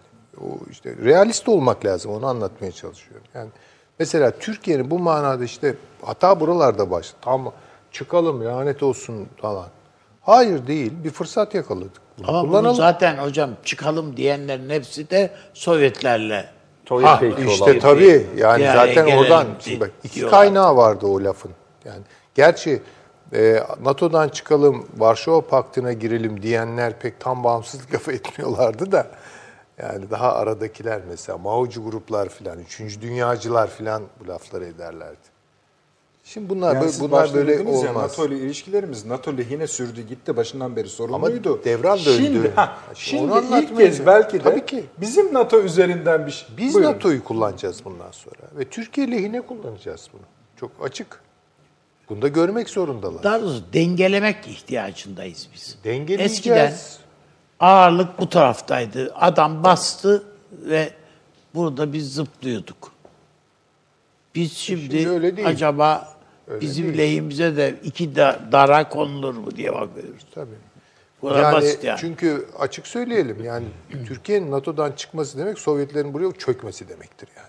Şey Sovyetler diyorum. Rusya'nın bunu, bunun bunların gelişi berbattır yani onu söyleyeyim. Şimdi bazılarının kafasında da böyle şeyler var. Yani Rusya'ya yakınlaşırız Rusya ile falan.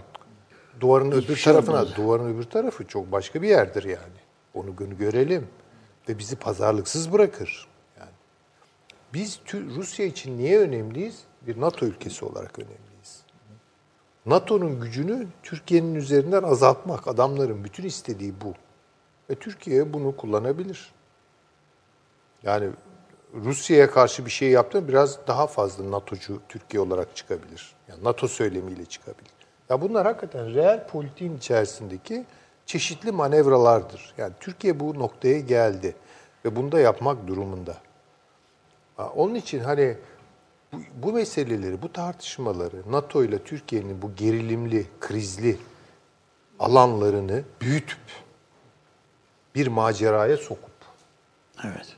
körecik, incirlik falan diye koyarsak ha çünkü onun sonrasını biz de bilmiyoruz bakın. O lafın da sorumluluğu çok ağırdır. Peki ne olacak? Hadi çıktı Türkiye. Bütün dünyadaki dengeler alt üst olur. Dünya Ama incirlik, kürecik çok ciddi bir NATO sembolü noktalar olmasına rağmen bunlardaki faaliyetlerin farklılaşması Şimdi NATO'dan şu- çıkmanız anlamına hayır, o- o- onu gündeme getirirsiniz. NATO'nun zaten hani çıkarma yani. gibi mekanizması yok. Yok. Siz Ha, e, çıkacaksınız. onu diyorum ama bir oraya- exit gibi bir süreç yaşayacaksınız. Ama o çok feci bir şey paylaşacaksınız.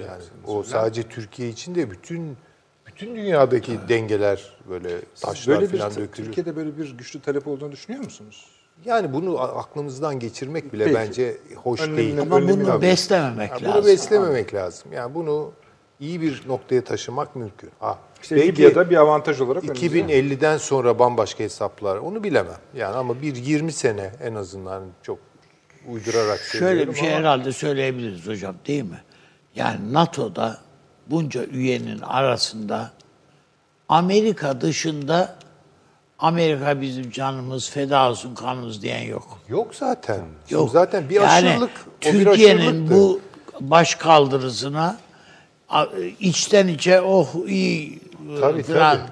yol açılıyor Bence bakın diyen de Amerika'da değil mi? bir şey Öyle değil mi hocam? Ben şimdi Yani- yani e, Amerika Rus Birleşik teknolojisi, Devletleri- silah teknolojisi Tabii bilmem ne. Türkiye'yi Türkiye'yi pasifize etmek isterse ben Amerika'nın yerinde olsam Türkiye'de NATO karşıtı bütün hareketleri desteklerim. NATO'dan Türkiye'nin Evet. çıkması için çünkü o zaman çok daha bence kolay bir e, yer haline gelecek Türkiye Amerika Birleşik Devletleri için. Şans hocam bir son dakika geçmesi geçti. 9 dakika olmuş. Bu Nijer'deki saldırının hatta Fransız kaynağından gönderiyor anlattıklarına bakarım şimdi. Nijer'deki saldırının da bu bir zirve varmış. Sahel zirvesi. Fransa'nın önderliğinde. Fransa onu iptal etmiş şimdi. O zirveyi. Yani bir bağ var şeyle. Şimdi bu Afrika'yı yeni baştan ve doğrudan okumak lazım. Yani tabii, tabii. şimdi hani ahkam kesmek e, uzaktan biraz zor. Bunu 19. ama Türkiye'nin yeni yeni. Afrika uzmanları çıkıyor Orada artık böyle Türkiye'de. tarikatlar şeyler filan kendileri bir direniş şeyleri yapmışlardır. Hani bugünkü örgütlerin mahiyeti farklı, DAEŞ'in filan ama oranın sosyolojisi Hayır, şeyi 18 ama 19. saldırı bu yüzyılda da zirveyi hedeflemiş olabilir. Zirve hangi zirve diyor? Par şeyde yerinde söyleyeyim pardon. Bir yandan da bakayım yabancı. Pau'da düzenlenecekmiş. Moritanya, Mali, Burkina Faso, Nijer, Çad Tamam. bir araya getirecek 2020 başına atılmış bu zirve. Emmanuel Macron muhtemelen. Şimdi Şimdi o- bir iğne o- çekti. Salı günü 71 Nijerya'da Kampala. Evet or- oraya yıkıyor. O doğru o zirveyi evet ben de duymuştum ama o zirvenin muhtevasını bilmek lazım. Yani İşte haber öyle ama hani bu saldırının ardından diyor. Haber, E, tabii. aynı anda söylüyorum. Belki şeyi de hedef alacaklar diye mi korktular? Figaro Eğer öyleyse çok ciddi Figaro'nun tabii. Tabii tabii canım öyledir de yani bu Zirveyi koruyamayacak kadar. koruyamayacak şeyse, kadar doğru. İlginç yani. Bir var. de DAEŞ falansa bu biraz arkada Evet, Amerika'dan haberin şüphelenmekte fayda var bakarız. tabii ki. Anti Peki la, DAEŞ'i falan oraya burnunu sokar mı DAEŞ falan? DAEŞ var, var, Libya'da var, da var, vardı. var, var. Onu Boko Haram da varmış abi. Boko Ha, Yani Boko Haram sokar tamam. Boko Haram da var. Ona bir şey Yani ilginç bir şey esasında. Yani sıçradı mı her yere birden Tabii ve e, Libya'nın silah depolarının yağmalanması Afrika'daki tüm örgütleri 10-15 sene besleyecek bir cephanelik Stok, şeyi tabii. yarattı. Nitelikli silahlar, şunlar bunlar vesaire filan kapanın elinde kaldı o dönem. Evet, peki. Hocam bir şey devam ediyor Yok, musunuz? yani genel Aynen siz bir şey diyorsunuz. yok. Geçebilir miyim Evet. bunu? Peki, böyle şeyi e, Fransız baskının başkenti diyor Taşan Hoca. Pau orasıymış. Onun için işte yani sizin dediğinize geliyor biraz. Yani kaygılanmışlar. Doğrudur. Öyle gözüküyor. Bu e, şeyi de geçiyoruz Sayın Dışişleri Bakanı açıklamasında konuştuk. NATO üzerinden gördünüz bunu. İncirlik kürecik dendiği zaman Türk kamuoyu her zaman e, şey yapar. Ona ilgi gösterir. Çünkü en büyük kar- kar- kartlardan, kozlardan biri olarak bunu gösteriyor. Peki. Şimdi şöyle bir demin e, bütün Akdeniz Şimdi havzasında çok küçük bir şey Tabii, tabii, söyleyeyim. buyurun. Şimdi kürecik bir de o kadar önemli hale geldi ki bu resleşme sırasında İran füze menzilini daha da kısalttı. Yani ne yaptı? Irak'a füze taşıyor şu anda. Evet tabii. Yani e, İran'dan ateşlenmeyecek bir kriz anında füze. Füzeyi Irak'tan ateşleyeceğim diyor. Yani lisanı haliyle. Yani Hedef? İr- hedef İsrail'le olan hani şey çatışmada. Dolayısıyla saniyeler önemli hale geldi bu radar sisteminden. Hava savunma sistemlerinin falan çalışabilmesi için bu X-ray radarlarının vesairelerinin falan hepsinin operasyonel olması lazım. Yoksa hava savunma sisteminiz de olsa e, menzil kısaldıkça bunun etkinliği azalıyor. Peki. Bir çok az Brexit konuşalım.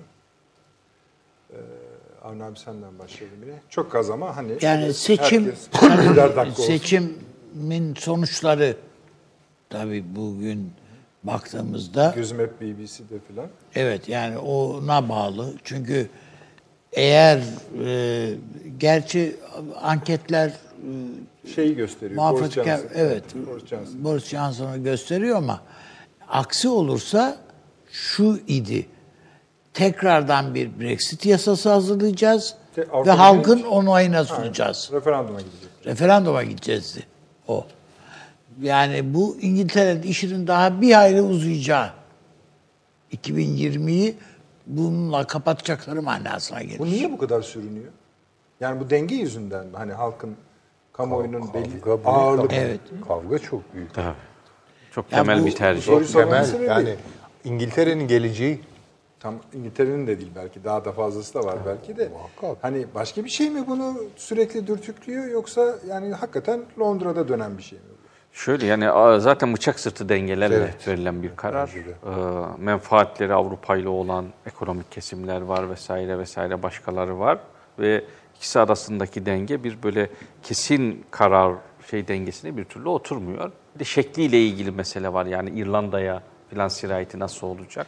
Peki kim? Yani Herhalde e, İrlanda kraliçeye ya sen oğlana devretsen filan diye bir telkin de var. önemli. Değil mi?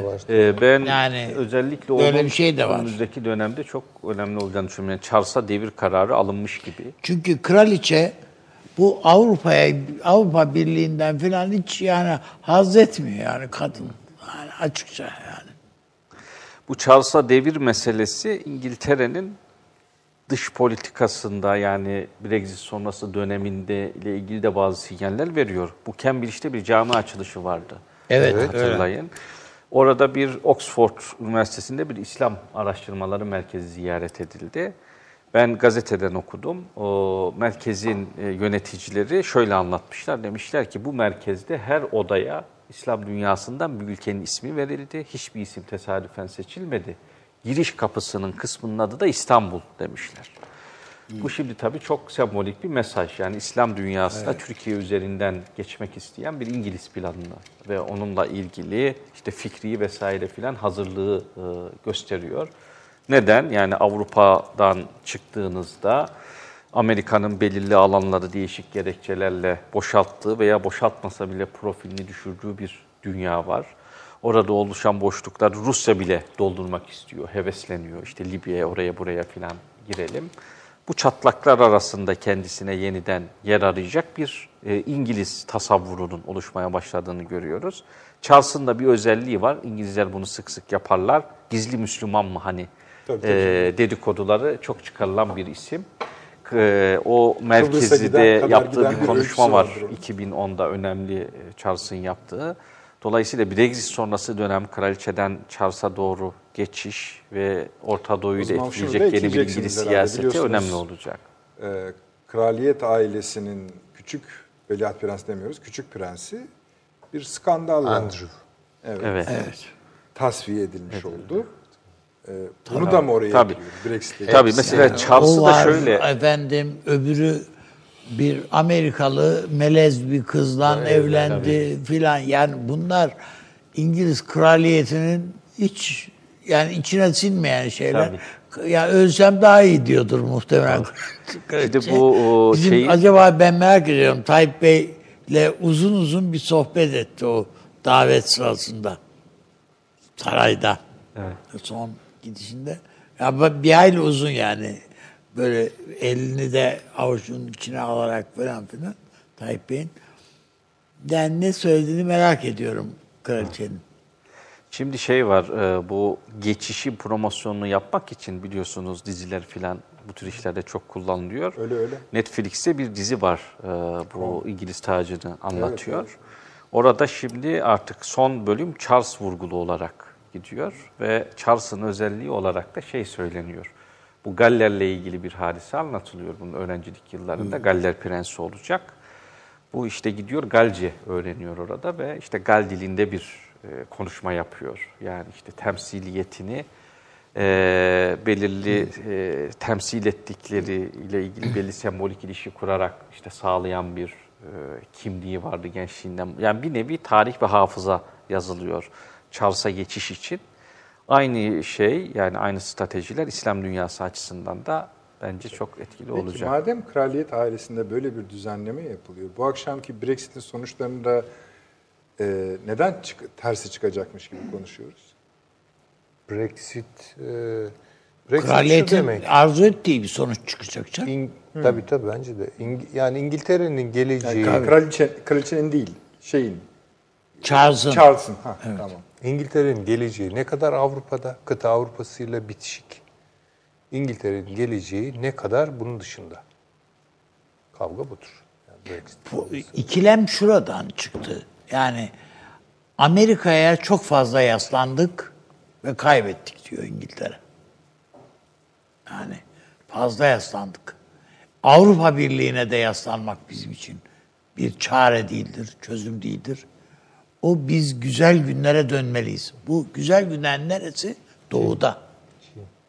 Çin'de, Orta Doğu'da, Hindistan'da, buralarda, Türkiye'de. Esasında aile ilişkileri üzerinden baktığımızda Lady Diana'nın ölmesi veya öldürülmesi neyse de buradan yürümüştü biliyorsunuz. Yani E, tabii, hikaye. Evet. Hatta en büyük kriz hani siz demin dediniz ya herhalde gitti bir Melez Hanım'la evlendi, bir şey birlikte oldu vesaire bilmem ne şu bu filan. Ee, Lady Diana'nın biliyorsunuz hani Müslüman bir çocuğa hamile olduğu üzerine büyük kıyametler kopmuştu hanedan. Yani onların Müslümanlıkları falan tabii daha başka şeyler. Yani onlara Anladım da pek bu, bakmak- ailede böyle bir öykü var. Evet. Ayrıca yani bu e, şey Anglikan Kilisesi ayrı bir etüt edilmeye de mu- muhtaçtır yani Hristiyanlık içinde. Şimdi resmen Charles kilisenin başı olacak. Tabii. İngiltere teorik olarak bir teokrasi. Yani Tanrı tanımazlığın en yaygın olduğu Avrupa ülkesi olsa da. üzerinde. geçtik. Yapalım. İç politika konuşalım mı abi biraz? Bir de şey var onu da unutmayalım. Buyurun. Bu petrol bölgelerinde yani Suudi Arabistan, Körfez, Irak vesaire burada Amerika ile çok kafa kafaya geliyor İngiltere. Yani bu Haritalandırabilir misiniz? harita Karaköy de başladı biliyorsunuz bir tanesi. Öbürü de Suudi Arabistan'da oldu nedense. Yani böyle skandal yüklü iki cinayet. Yani biri Suudilerden biri gitti. Bir, burada bir mühim İngiliz ajanı gitti. Yani adam meğer bayağı mühim bir adammış Tabii, tabii yani. canım. Evet, az öyle. buz değil Az yani. buz bir adam Şimdi yeni değil videosu yani da bu. çıktı biliyorsunuz. Bir yerden bir yere kovalanıyor İstanbul'da. Evet. İlginç yani. O- o- yani orada bir başka kavga var. Ben harita isteyince siz bayağı bir navigasyon E, bir, tabii biraz öyle çalıştık.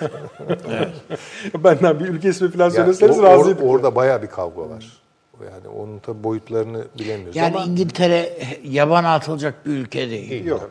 İçerideki, içerisindeki tartışmalar, şunlar bunlar tamam bunlar var ama yani adam sancı çekiyor. Ve biriktirerek yürütmüş şu andaki en önemli ülke. Yani dünyadaki birçok büyük güç devrim yaşamış. Zayiat olmuş, vermemişler. tabii. O yüzden birikmiş tarihsel zayiat Peki. Ee, biraz erteleyelim diğer konuları yine seyircilerimizin hoşgörüsüne sığınarak efendim. Ee, Brexit'e de biraz değindik. Şeyi de söyleyelim abi Brexit'le. Böyle çıkarsa tamam mıdır? Yani hani beklendiği gibi çıkarsa tamam mıdır? Yani herhalde öyle çıkacak ama zaten. Tamam. Hani yani sü- artık sürüklemeseler iyi olacak. Yani hani konunun bir şeyi de kalmadı. Konuşmanın da bir hani tırnak içinde söyleyeyim reytingi yok. Öyle. Peki. Aynen biraz politika konuşalım. Şu şeyin e, 6 ayı tükettiniz. 5,5 ayını tükettiniz. Evet. Kala kala 15. E, ve o zaman da şöyle demiştiniz. Yani bayağı bir şeyler değişecek. Başa, bayağı bir zamanlama olacak. Yılbaşına kadar demiştiniz. İşte bugün ayında ikisidir yani. Ben tabii bunu söylerken yani kastettiğim sadece bu ortaya şimdi yeni bazı partilerin çıkacağı ifade ediliyor. Sadece bunu kastetmiyorum. Yani Türkiye'nin bütün işte Libya işi de bunun içine dahil. Suriye işi de bunun içine dahil. Türkiye'nin tabiatıyla iç siyaseti de buna, Buna dahil. bununla, buna O dahil. zaman da öyle. Yani bu mevcut bir takım şeyler var, ittifaklar var. Bunlar acaba 2020'de ne durumda olacak? Yani bugün ha bunlara hiçbir şey olmaz. Ee, Tıpır tıpır girer giderler mi? Yani bütün bunların bana göre e, deneyimlendiği bir dönemi bir altı ayı geride bıraktık. Bazı şeylere göre birileri parti kuracak mı denildiği vakit yok ya Tayyip Bey'le görüşecekler ve vazgeçecekler diyorduk. Ama sonradan ortaya çıktı ki hayır yok olmuyor kurulacak. E, bu kurulacak partilerin bir içeride bir takım dayandıkları bir şeylerin olması icap eder. Dışarıda da dayandıkları bir şeyin olması icap eder. O arada yani ne bileyim bir tane yani bakıyorsun e, muhalefetin işte önemli yani ki, ki ne kadar etkili olduğu tartışılır ama yani önemli haber kanallarından bir tanesi bakıyorsun İngiltere'de bir iş adamına satılıyor. Ya. Değil mi? Yani ya bunun hiçbir önemi yok mu? Acaba Cumhuriyet Halk Partisi'nin içindeki ana muhalefetin içindeki tartışmaların bir yansıması mı orada göreceğiz? İkincisi bu e, şeyde şu yeni partiler orta, vücut bulduğunda, ortaya çıktığında işte yarın sabahtan bir basın toplantısı yapacak zannediyorum. Ee, efendim e, öyle onu- onunla değil mi yeni parti e, Ahmet Davutoğlu Evet. çıkacak ortaya. Şeyini verdi. E, ay, evet Başvurularını yani programımız değişmiş değil diyor Ali Babacan. Yani bu ayın içinde bu ay bitmeden partiyi kuracağız diyordu. O da yani değişmedi programımız. Yani yine biz ve, ve şey yaptığımız gibi hareket edeceğiz diyordu. Şimdi burada eğer bilmiyorum tabii yarın ne söyleyecek falan Sayın Davutoğlu ama e, yani yine şehir şehir üniversitesi tartışmaları filanla girerse veya basın toplantısındaki sorular o yönde gelirse o manifesto olarak açıkladığı metin vardı. O çerçeveye bakarsak ben mesela yarınki konuşmasını onunla karşılaştıracağım. O manifesto denilen metinle karşılaştıracağım. Buna ya bunda neler Kaldı. neler kaldı, gitti? neler eklendi veya şu oldu bu oldu filan. Şimdi bütün bunlara bakıldığında işte e, öteden beri yani başbakanlığı döneminde de danışmanlığını yapan Etiyen Mahçupyan'ın e, yanında yer aldığını görüyoruz. Onda işte Levent Gültekin değil mi? Evet, yani evet, o evet. var. Ama yani biraz belki popüler bir isim bulalım diye herhalde e, rahmetli Erol Olçoğ'un e, Eşi, eski. eski eşi de kurucu listesine almış mı almamış mı onu bilmiyorum. Yarın Öyle göreceğiz. yazılıyor. Yani öyle olduğu yazılıyor. Olduğu olmadığını görürüz yarın filan. Bütün bunları göreceğiz ama ne seslendirecek yarın? Bu çok önemli. Bana göre. Aynı şey tabii Sayın Babacan için de geçerli bu. Yani onu da ne seslendirecek geçerli. Bu neden önemli? Bunlar çok büyük oylar mı alacaklar? Yani anket e, şirketlerindeki yönetici arkadaşlarımla konuşuyorum. Hayır öyle çok büyük oylar söz konusu değil. Çok büyük oranlar zaten söz konusu değil. Çok minimum şeyler var. Ufak şeyler var. Ama Türkiye öyle bir sistemin içinde ki bu ufak şeyler, bu ufak oylar çok belirleyici. Dolayısıyla bu e, kurulan partilerin veya birinin ya da ikisinin birden muhalefet cephesiyle hareket edeceği esas soru budur. Yani bu Millet İttifakı diye kendisini isimlendirmiş olan e, Sayın Bahçeli'nin zillet ittifakı dediği ka- kampla mı birlikte hareket edeceği önemli. Yoksa Cumhur İttifakı denilen kampla kampa yakın mı hareket edeceği doğru. Eğer Cumhur İttifakı'na yakın kampla hareket edecekse bu niye bu parti var? Ya da partiler neyse. Yani veya partiler var diye sorgulanacak. Bütün bunların tartışılacağı önümüzde çok öyle uzun da bir zaman tartışılmayacak yani bu. Yani çok kısa sürecek. Bu sorunun cevabını vermek Evet evet evet. tabii. Bu soru bu sor bu Neden böyle sorular- söylediniz şimdi? Yani bu çünkü e, erken doğuma hazırlanıyor esasında Türkiye. Bilmiyoruz bunu. Yani bizim gözümüzde bildiğimiz, ettiğimiz hedef 2023. Ama başkalarının başka planları da olabilir.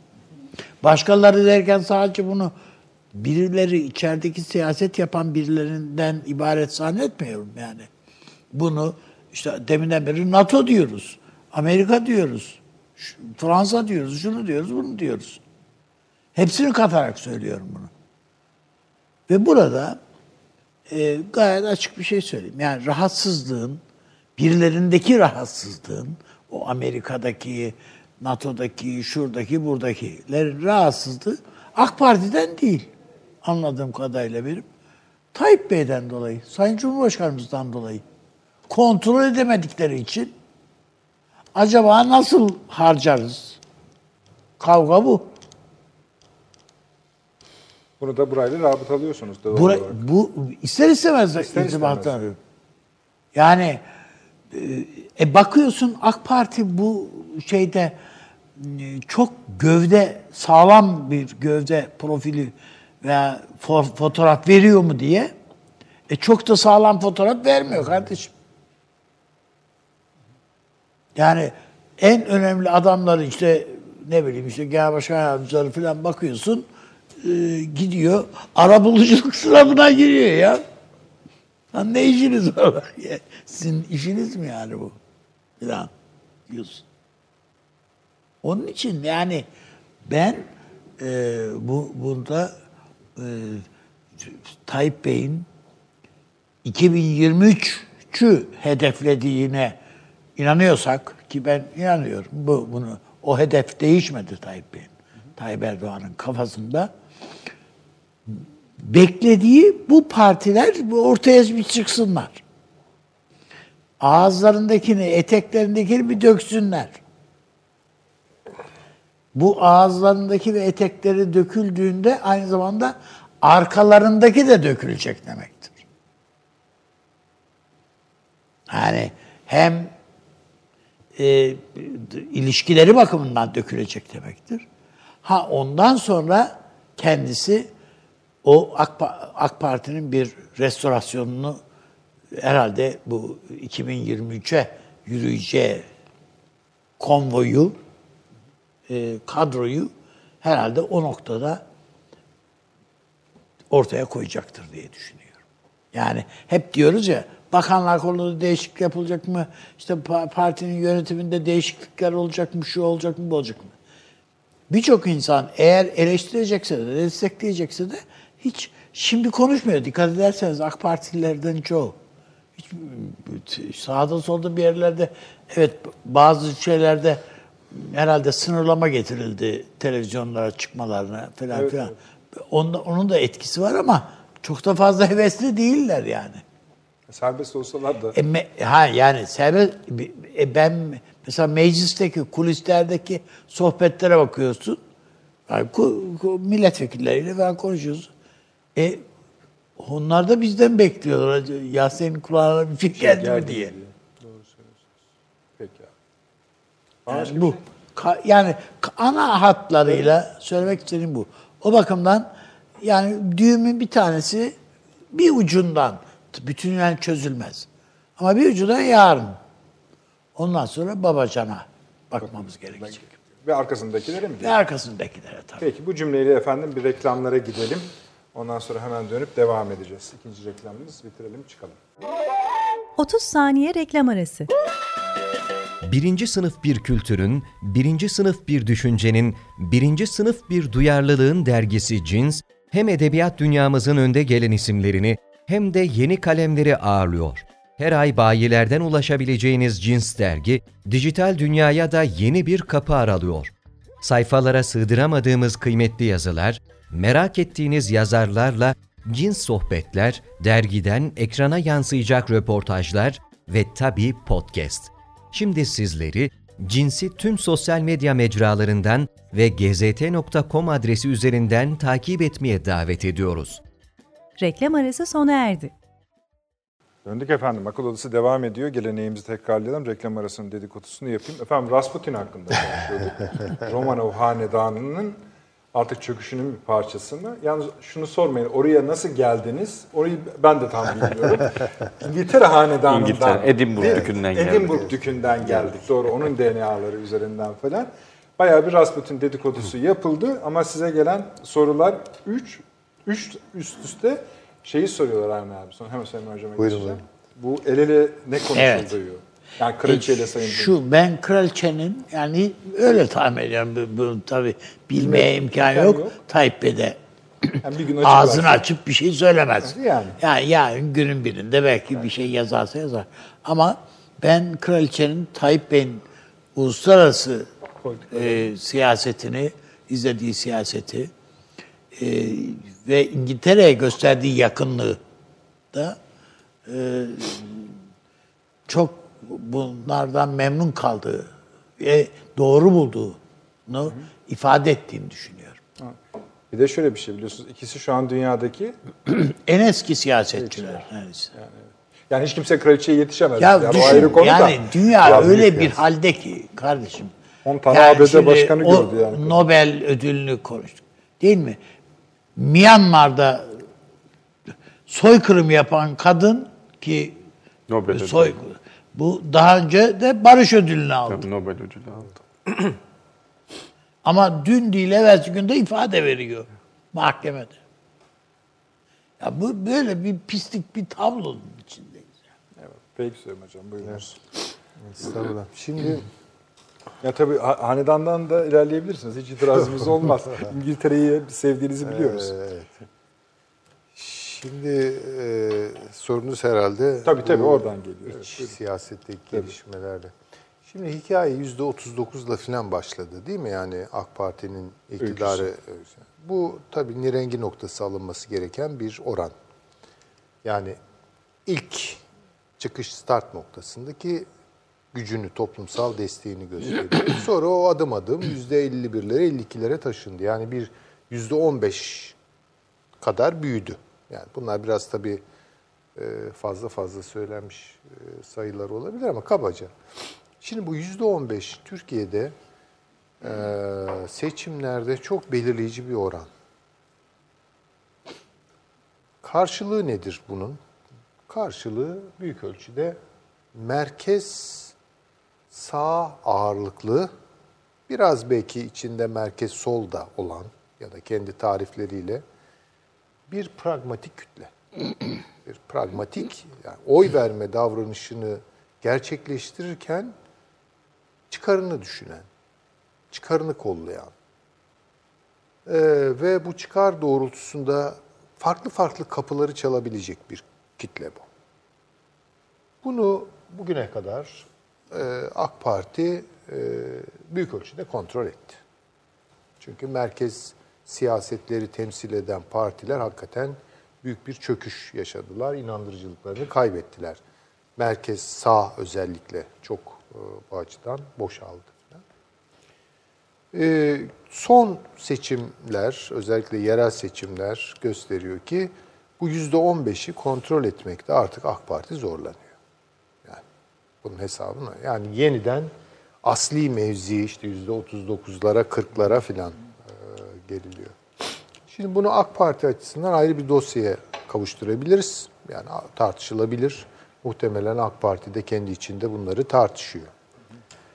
Ee, neler yapılabilir, neler yapılamaz ee, dediğim gibi ayrı bir dosya konusu. O konuda benim düşüncelerim, e, fikirlerim var elbette ama yani çok önemli mi değil mi bilmiyorum. Ee, işin diğer kısmı bu yüzde on beş nereye gidiyor? Onların macerasını takip etmek. Bir e, işte bir CHP'ye yöneliş var. Yani tekrar bir merkez siyaset e, bulmak. Mesela CHP'nin küskünlerinin tekrar CHP'ye oy vermesi. Ya şöyle laflar duyuyorsunuz. Ben eskiden CHP'ye veriyordum. Sonra AK Parti'ye verdim ama şimdi yeniden dönüyorum CHP'ye veriyorum diyenler de çıkabilir. Pragmatizm. Ama anketler öyle bir şey aynı hemen hemen aynı şeyi gösteriyor. Hatta bir parça. Şimdi şöyle bilemeyiz. yani bir miktarını Hocam söylüyorum. Bir şöyle bir kısmını şey söylüyorum. herhalde siz de tespit eder, edersiniz. Yüzde 52 filan, yüzde 51, yüzde 52 dediğimiz oy AK Parti'nin hakiki oyu değil zaten. Değil işte, Yani diyorum yüzde yani. 45'lik bir oyu var AK Parti'nin. Bunu yetersiz gördü bu şeyde bir ittifak şeyine gitti. Onun neticesi bu. E, tabii tabii işte yani neyse yüzde Ya onun için O- nereye gidiyor dediğin de Şimdi şöyle gidiyor, şuraya gidiyor. Yani ben onları arz edeyim. Yani bir kısmı belki eski partisini hatırlayıp dönüyor olabilir. En minimum olandan başladım zaten. Yüzde on beşi karakterize etmiyor bu söylediğim şey. Bu yüzde on beş kendine bir şey arıyor. Yeni bir adres arıyor. Ve tabi bu iştah açıcı bir şey siyaset açısından. Millet İttifakı'nın içinde yer alan partilerin en büyüğünü oluşturan Cumhuriyet Halk Partisi böyle bir rüzgardan kanatlanabilecek bir konumda mı? Önce bu soruyu soralım. İşte çok küçük bir oran dönmüş olabilir. Fakat hali hazırda Cumhuriyet Halk Partisi'nin böyle bir şansı yok. Vardıysa bile kendi kendine kapıları kapattı. Niye yaptı bunu? Onu bilemem. Ama bildiğim bir şey var. Bir kere merkez sağın kafasında yani o pragmatik akılda bile soru işareti ve endişe doğuracak işlere imza atıyor. Mesela e, HDP ile yakınlaşıyor. Bu merkez düşünüşünün yani merkez sağ özellikle düşünüşünün en pragmatik karşılığında bile soru işaretidir yani. İkincisi kendi ulusalcı ve CHP'nin 7-6 okuyla daha uyumlu olan kadroları tasfiye ediyor. Veya adamlar kendilerini artık Dışlanmış orada hissediyor. dışlanmış hissediyorlar, çekiyorlar gidiyorlar yani bir küskünler hareketi. E şimdi bu da tabii o %15'in kafasını bulandıracak bir şeydir. Dolayısıyla oraya bir gidişat yok. Diğer adaya bakalım, İyi Parti'ye bakalım. İyi Parti bunu karşılayabilir mi? Hayır, onu karşılayamıyor. Çeşitli sebepleri var bunun. Ee, o da böyle bir hani işte pragmatik bir parti, işte daha toparlayıcı bir parti gibi çıktı. Fakat sesi soluğu kapasitesi bu yüzde on beşi blok halinde çekmeye e, müsait değil. Yani eskiyi görüyorlar. Ya eskiyi pek istemiyor bu şey e, zümre. Yani ben bir merkez sağ parti olacağım diyen partiye çok iltifat etmiyor. Ama bunu demeden belki bir şeyler yapan bir parti olursa buna teveccüh gösterebilir. Ee, işte bu iki yeni partinin e, oluşumu, e, bu yüzde 15 daha yeni AK Parti'den çıkıyor. Bunu biz toparlayabiliriz. Zaten ikisinin bugüne kadar ki işte o e, şeylerde alan araştırmalarında filan işte A'ya A partisine ne kadar verirsin B partisine, Sayın Babacan'a Evet, ne kadar verirsin. topladığında o kadar. Topladığın zaman aşağı yukarı bu. Yani bunların arasında bölünüyor. Peki bu potansiyel büyümeye aday bir potansiyel mi? Hayır. Bu da orada donacak olan bir şey. Mesela hepsi gitti. Anladım. Bu da orada donacak olan şey. Fakat bu tablonun Türkiye'ye ödeteceği bir ağır bedel var. Şimdi ben şöyle düşünürüm. Yani pragmatizm çoğu kez iyi de bir şeydir. Yani siyasetin o sekter, dogmatik, köşeli taraflarını falan yumuşatır yani. Biraz daha belki aklı selime çağırır bazı uçları. Ama bazen pragmatizm çok kötü bir şeydir. Yani bu konjonktür meselesi yani dramatik tarihsel geçişlerde ki Türkiye el yem onun içindedir. Bütün biz programlar boyuna nasıl bir dünyayı konuşuyoruz, nasıl bir bölgeyi konuşuyoruz falan. Heh.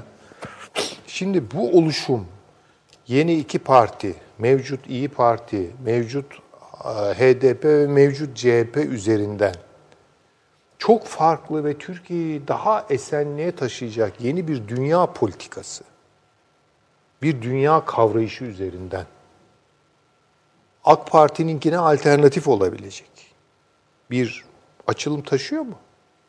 Mesela ben çok merak ediyorum. Yarın ben de dinleyeceğim yani. Evet. Sayın e, Davutoğlu'nu, Babacan'ı da dinleyeceğiz Sayın Babacan'ı. Dünya Türkiye ilişkilerine dair ne söylüyorlar? Yani şunu söylemek çok kolay ve pragmatikleri toplarsınız ya. Efendim geçim sıkıntısı var. Bakın ben işte Ali Babacan'ım e, bir zamanlarda ekonomiyi idare ettim. Hatırlıyorsunuz günler iyi güzel günlerdi. O günlere sizi geri döndüreceğim. Tavlayabilirsiniz yani bunda bir şey yok. Veya Sayın Davutoğlu etkili bir hatiptir. Birilerini ikna edebilir falan. Fakat bunlarla bitmiyor ki yani. Ya, Türkiye dünya ilişkisi ya. Mesela ne düşünüyorsunuz Hafter hakkında? Ne düşünüyorsunuz Türkiye'nin son kararı ha- hakkında? Şu Libya ile işte e, e, münhasır ekonomik bölge ilanı hakkında. E, İpek Yolu hakkında ne düşünüyorsunuz yeni İpek Yol? Türkiye-Rusya ilişkileri, Balkanlar falan bakalım ne diyecekler ya. Aa, şimdi orada mesela daha bence çetin. S-400'ler konusunda ne düşünüyorsunuz? Ne diyecekler? Evet. Şimdi tabii bakın kadar aslında yalın bir sorudur S-400. şu- bence çok turnusol kağıdı gibi Turnusol bir şeydir. kağıdı gibi Yani şey. turnusol kağıdı gibi bir şeydir. Ya şöyle derlerse bence bu Türkiye'de siyaseti e, bence canlandıracak e, belki de bir hoşluk olarak e, görülebilir bu yeni partiler veya Vallahi bütün bunlarda biz mutabıkız. Yani doğru. İşte münasır ekonomik bölge bu Türkiye'nin yararınadır, çok önemlidir, çok kritiktir. Bölgede ulusal bir takım çıkarlarımız var. Burada biz destekliyoruz falan diyorlarsa hatta hatta şunu diyorlarsa yani burada destekliyoruz ama şunun da yapılmasını istiyoruz. Evet. Mesela bu zenginliktir ne güzel. Ama şöyle diyorlarsa vahimdir tablo. Yani orada pragmatizm parokyalizme evriliyor. Yani yararcılık dar görüşlüğe evriliyor demektir. Yani mesela şöyle diyorlarsa ne işimiz var bizim oralarda? Burası bir barış Orta toprağı, Orta Orta, Doğu Doğu bataklığı. bataklığında ne işimiz var bizim? Derhal çıkalım oradan gelelim. Misak-ı millisine kapılarımızı kapatalım, içeride sobamızı yakalım, oturalım falan gibi. Suriyeliler de gönderdi. Suriyelileri de gönderelim falan. Şimdi hesapsız bir şeyler geliyorsa bunun ardından e, orada biraz duralım yani. Bu vahim bir gelişme demektir. Bu Avni Bey'in sorduğu ne tarafta yer alacak sorusuna da aslında belli bir şey ama E, yani şimdi benim izlenimlerim e, mesela ben bu soruyu birine sordum.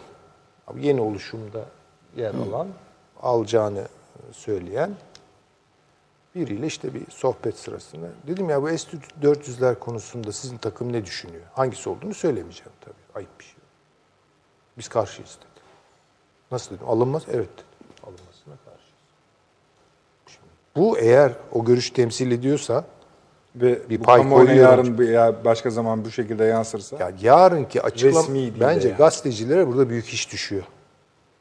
Şimdi Hiç şüpheniz yani olmasın ki onu onlar sorulacak hocam. ah soru bu şimdi yarın soracak. S400'ler hakkında ne düşünüyorsunuz? Hiç dolaştırmayın lafı. Ee, bu müz, e, münhasır bölge ilanı konusunda ne düşünüyorsunuz? Şöyle Türkiye'nin silah S-400'ün sorulduğunu varsayalım ve cevap olarak da sizin dediğiniz gibi olsun. Ee, biz karşıyız buna. Siyaseten ne demektir bu? e, siyaseten şu Kaybetti demektir, demektir. tabii yani. Bitti. Türkiye Türkiye kamuoyunu birazcık biliyorsa bu siyaseti yapma iddiasındaki kişi bu soruya Türk halkının yüzde 98'ini evet, Evet dediğini biliyor. biliyor yani. Biliyor olması lazım. Tabii ki. Yani bu, bu, bu böyle. Ee, demek istediğim şu, yani AK Parti'nin e, bence bu bu süreçlerden çok e, çekineceği bir şey yok. Yani ben söyleyeyim. Şimdi biraz da böyle panik bir duygusu var AK Parti'de. Ne oluyor işte e, altımız mı oyuluyor falan filan. Eğer reaktif kalırsanız oyulur. Proaktif olmanız lazım. Yani o zaman işte öbür dosya açılması gerekiyor. Yani AK Parti'nin olacak. Hocam Çünkü işte siyaset siyaset üretmeyi Heh, gerektiriyor. onu diyelim. Yani böyle sadece Sayın Erdoğan'ın e, karizması etrafında şekillenen bir siyaset de devam ederlerse, AK Parti devam ederse bu tabii pek e, yeniden üretilebilir bir şey hale. Bu yükü almak zorunda. Yani birileri almak zorunda. Ee, onun da onun da bir dosya üzerinden doğru düzgün yatırılması lazım. Onun odağında da olması gereken şeyi söyleyeyim de ondan sonra e, kapatayım kendi konuşmamı. Kurumsal dinamizm. Türkiye kurumlarını yenilemek zorunda. Ve bunun öncüsü de olacaksa AK Parti olacak. Başkasından da beklememek lazım. Yani kurumsal O bir devrim, ben hatta ileri bir şey söyleyeceğim. AK Parti kurumsal bir devrimi başarırsa... Esasında kendinden başlayarak. E, tabii ki. yani Türkiye Tabii ki. siyasi partilerdir demokrasileri. O kadar, tabii üstadım yani. Esas kurumsal kimlikler Kim- onlardır. Tabii.